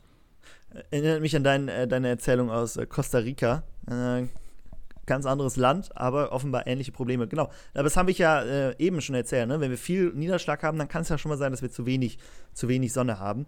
Ähm, was er auch erzählt, ist, dass wir dann den Vorteil haben, dass hier oft mit Algen gedüngt werden kann. Hat jetzt nichts mehr mit dem Breitengrad-Effekt zu tun, aber ich habe gehört, du hast es da auch kennengelernt. Ähm, ist auch äh, eine sehr interessante Möglichkeit. Hast du es auch selber mal gemacht? Richtig. Äh, ist auch genauso einfach, wie man sich das vorstellt. man, man, man, geht an die Küste, an den Strand mit der Schubkarre. Da gibt es dann ähm, riesige Mengen an Algen, die da angespielt wurden, lädt sie auf, fährt sie äh, hoch in den Garten und verteilt sie einfach dort. Ähm, ich hatte auch anfangs gedacht, ja, aber die kommt doch aus dem Salzwasser, bringen wir damit nicht zu viel Salz in den Boden. Aber die Algen sind sehr nährstoffreich und sind ein perfekter Dünger. Äh, es gibt auch äh, äh, Farmer, die ich zum Beispiel in Neuseeland getroffen habe, die so sehr auf Algen schwören, die sagen, ähm, ich fahre die 50 Kilometer bis zum Strand, äh, um mir dort Algen zu holen, weil die einfach so unersetzlich sind. Hm, das ist ja interessant. Also äh, Algen offenbar ein, äh, ein, guter, ein guter Dünger. Was ich aber auch gesehen habe, ich war mal in Wales. Ich weiß nicht, ob es in Schottland so ähnlich ist. Und zwar in Wales gibt es äh, viele Schafe und die um die Schafe rum sind immer nicht Zäune, sondern eher Mauern aus Steinen. Und da habe ich jetzt gedacht, die haben ja nicht nur den Effekt, dass die Schafe da gehalten werden, sondern die schützen die Schafe ja auch von Wind, vor Wind, äh, der da auch an Küstennähe sehr viel ist, wodurch die Schafe natürlich mehr an Gewicht zu legen. Ist das in Schottland auch so? Auch viele Steinmauern? Ja, habe ich auch gesehen. Genau. Und die Steinmauern haben dann noch andere Effekte. Ne? Da leben dann ähm, Eidechsen drin, wir haben ja. Tiere, die da drin leben. Wir haben auch gelernt, ne, gerade in Küstennähe, da ist Nebel und Tau sind wichtig. Mhm. Vielleicht äh, setzt sich da auch noch ein bisschen Wasser ab. Ähm, Stimmt, ähm, ja. Und ich glaube, das wurde nicht nur gemacht, äh, um die Tiere ähm, abzugrenzen und einzusperren, sondern vor allem auch, weil die einfach unglaublich viele Steine einfach auf den Weiden mhm. haben liegen. Und damit die dort überhaupt gut äh, Weide haben und Gras anbauen können, wollten die die Steine irgendwo weg haben. Und bevor sie die dann auf irgendeinen Haufen einfach aufschichten, kam irgendjemand auf die geniale Idee, hey, wir bauen einfach Mauern, dann haben wir gleichzeitig Zäune und sind die Steine vom Feld los. Tolle Idee. und natürlich auch im Sinne der Permakultur immer mehrere Funktionen als Mauer, als Windschutz, alles Mögliche. Wir genau. schweifen und ab, sind auch, mit, ja sie sind auch sehr, ähm, sehr ähm, langlebig, diese Mauern. Also ich habe da Mauern gesehen, wo gesagt wurde, die stehen da Jahrzehnte bis Jahrhunderte schon. Hm, muss man sich ab und zu nur alle paar Jahrzehnte drum kümmern, wenn ein Stein runterfällt, wieder auf. Sind auf jeden Fall deutlich langlebiger und damit auch kosteneffizienter als ein Zaun, wenn man es einmal aufgebaut hat. Genau. Kommen wir zurück zum Breitengrad-Effekt. Ich habe ja gesagt, äh, näher an den Polen haben wir ähm, längere Tage, dafür ist das Licht nicht so intensiv, was da ankommt, weil, wir, weil es sich auf größere Fläche verteilt. Wenn wir aber jetzt zum Äquator hingehen, dann haben wir äh, eine sehr hohe Sonneneinstrahlung. Wir haben ja eben schon davon geredet, dass da auch sehr heiß ist. Und für viele Pflanzen ist es schon äh, oft zu heiß, sodass sie da gar nicht mehr optimal wachsen können. Wir haben ja schon mal den Unterschied zwischen C3 und C4-Pflanzen erklärt. Will ich gar nicht mehr so extrem drauf eingehen. Ähm, die meisten Pflanzen sind C3-Pflanzen und die haben ihr Optimum ungefähr bei Mitte 20 Grad bis zwischen 20 und 25 Grad. So, da ist meist das Optimum für die Photosynthese, äh, also die Zunahme an, an Biomasse. Und alles, was darüber hinausgeht, da fällt es sehr schnell ab. Also so ab 30 Grad ist schon kritisch, weil dann müssen diese Pflanzen ihre Spaltöffnungen schließen und äh, können keine, kein, kein CO2 mehr aufnehmen und äh, dementsprechend können sie davon auch absterben. Dann gibt es aber noch, und diese Pflanzen sind eben dann gar nicht dafür ausgelegt, äh, viele dieser Pflanzen sind dann nicht dafür ausgelegt, im Äquator näher angepflanzt zu werden. Es ist aber so, dass da oft äh, Pflanzen angebaut werden, die eigentlich aus unseren Regionen kommen, also aus Europa zum Beispiel, die dann dahin gebracht wurden und einfach gesagt, okay, jetzt bauen wir hier diese Pflanzen mal an, ähm, was aber nicht so gut funktioniert, weil sie eben nicht darauf angepasst sind. Es gibt aber auch C4-Pflanzen, ähm, die viel besser mit diesen hohen Temperaturen auskommen. Zum Beispiel der Mais ist eine C4-Pflanze äh, und die haben ihr Optimum erst bei 36, 37 Grad. Also da legen die erst richtig los, was Biomassezunahme angeht. Äh, und die sind wiederum dann besser an diese, ähm, an diese Standorte angepasst. Ist jetzt wieder ein Faktor, der sehr groß ist. Also ich sage damit wenig für meinen speziellen Standort aus, sondern eher so diesen Breitengrad, an dem ich mich bewege ungefähr. Aber es ist auch wichtig, wenn man sich das große Ganze an, anguckt, zu wissen. Ähm, Mollison wäre nicht Mollison, wenn er nicht auch hier einen Tipp gibt, wie man das umgehen kann, eben diese Probleme am Äquator, gerade mit dieser extremen Einstrahlung. Und zwar, indem man einfach Bäume zwischen die äh, Pflanzen setzt, also so ein Agroforstsystem quasi. Und die nehmen dann natürlich, du hast ja eben schon gesagt, dass ähm, in den, äh, durch die Bäume schon ein großer Teil des Lichts weggenommen wird. Und die schützen dann unsere Pflanzen, die darunter wachsen, vor eben dieser sehr intensiven ähm, Sonneneinstrahlung und ähm, was er auch sagt, wenn man dauerhafter Pflanzen anbauen will, dann sollte man am besten einfach Pflanzen nehmen, die auch an, an, diesen, an diese Tropen angepasst sind und nicht aus den gemäßigten Gebieten äh, wie bei uns kommen. So, das war der kleine Exkurs zum äh, Breitengrad-Effekt. Also, was man eigentlich davon mitnehmen sollte, vielleicht kurze Zusammenfassung: Je näher ich am Äquator bin, umso mehr Sonneneinstrahlung pro Fläche kommt an. Wenn ich näher an den Polen bin, ähm, verteilt sich das auf eine größere Fläche, ist nicht so intensiv. Merken wir auch an den Temperaturen zum Teil, ähm, dass man sieht, okay, am Äquator ist es sehr heiß und je weiter ich in Norden oder Süden gehe, umso kühler wird es. So, das war, ja, Nils. Was ich auch noch spannend fand, in dem Kapitel hat er auch beschrieben, dass abgesehen von Temperatur und Sonneneinstrahlung auch zum Beispiel der CO2-Gehalt äh, unterschiedlich sein kann zwischen den europäischen gemäßigten Zonen und mhm. zum Beispiel tropischen Gebieten am Äquator. Und ähm, im Regenwald kann man sich vorstellen, da gibt es viele Pflanzen, die CO2 aufnehmen, das heißt, der CO2-Gehalt dort sinkt. Und darauf stellen sich dann Pflanzen ein. Die kommen dann mit niedrigerem CO2-Gehalt klar. Und wenn wir stattdessen dann genau in diesen Gebieten Pflanzen anpflanzen, die eigentlich einen eher höheren CO2-Gehalt brauchen oder daran gewöhnt sind, kommen die damit nicht so gut klar. Und in europäischen Gebieten zum Beispiel können wir viele Pflanzen auch dadurch befördern, indem wir ihnen mehr CO2 zur Verfügung stellen. Wenn wir zum Beispiel ein Gewächshaus haben, können wir darin ähm, zum Beispiel einen Kompost anlegen. Ne? Der Kompost gibt CO2 von sich. Oder wir halten Tiere, äh, die dann durch ihre Atmung CO2 freisetzen. Und das kann auch das Pflanzenwachstum dann befördern. Ja, äh, guter Punkt. Äh, gut, dass du es ansprichst. Also, wieder das große Ganze ähm, für uns wichtig zu wissen, aber viel wichtiger sind die äh, direkten Standortfaktoren und äh, wie es da vor Ort aussieht. Was auch ähm, jetzt noch kommt, 5.9, Nils, ich weiß nicht, ob du was zu sagen willst, ist äh, mhm. die äh, Liste der Referenzen. Ähm, hast du da dir ein paar Quellen angeguckt? Äh, wie sieht es da aus? Ja, eigentlich eher weniger. Also einige von den Quellen, äh, auf die er sich bezieht, die nennt er ja schon im Text selber. Mm, und viele davon sind relativ veraltet, würde ich mal sagen. Ne? Also es gibt äh, ganz oft irgendwelche damals up to, gerade up to date, die dann damals erst zwei, drei Jahre neue er Erkenntnisse, die gesammelt wurden. Und die sind heute 50 Jahre alt zum Beispiel. Mm, und da, äh, deswegen habe ich jetzt mal darauf verzichtet, mm, da nach äh, Schmuckstücken äh, zu suchen, würde ich sagen. Ja, denke ich auch. Also, ähm, es kommt aber noch ein Kapitel. Also, normal Quellen, dann denkt man ja schon, okay, jetzt brauche ich nichts mehr machen, jetzt bin ich durch. Aber nicht im Designers Manual. Wir haben nämlich noch die Designers Checklist. Und da habe ich mir, äh, das ist, macht er nicht bei allen Kapiteln, bei manchen hat er am Ende nochmal eine Checklist, wo er sagt, okay, das ist quasi die Essenz dieses Kapitels. Ähm, hier gehe ich nochmal durch, ich, führe ich nochmal Punkte auf, die man abhaken muss, quasi, wenn man seine, ähm, jetzt mal ja schon wieder Nils hier, so ein Haken in der Luft, ähm, wenn man seine, als Designer auf seiner Permakultur arbeiten will. Und die können wir ja einmal ganz kurz durchgehen, damit man nochmal so, wer es bis hierhin geschafft hat, dass man nochmal so die Essenz, ähm, die man mitnehmen kann. Also, wenn ich eine Fläche habe, brauche ich ähm, ein paar Daten. Und zwar ist es der durchschnittliche Niederschlag, dann ist es die Temperatur, die Windgeschwindigkeit und die Windrichtung in der Region. Dann habe ich noch ein paar Punkte, die ich äh, auch noch ermitteln muss, wenn ich eine Fläche habe, die da wichtig sind. Und zwar die Winterhärtezone, habe ich ja erklärt. Das ist so das Minimum, Minimum an Temperatur, ähm, was es da gibt.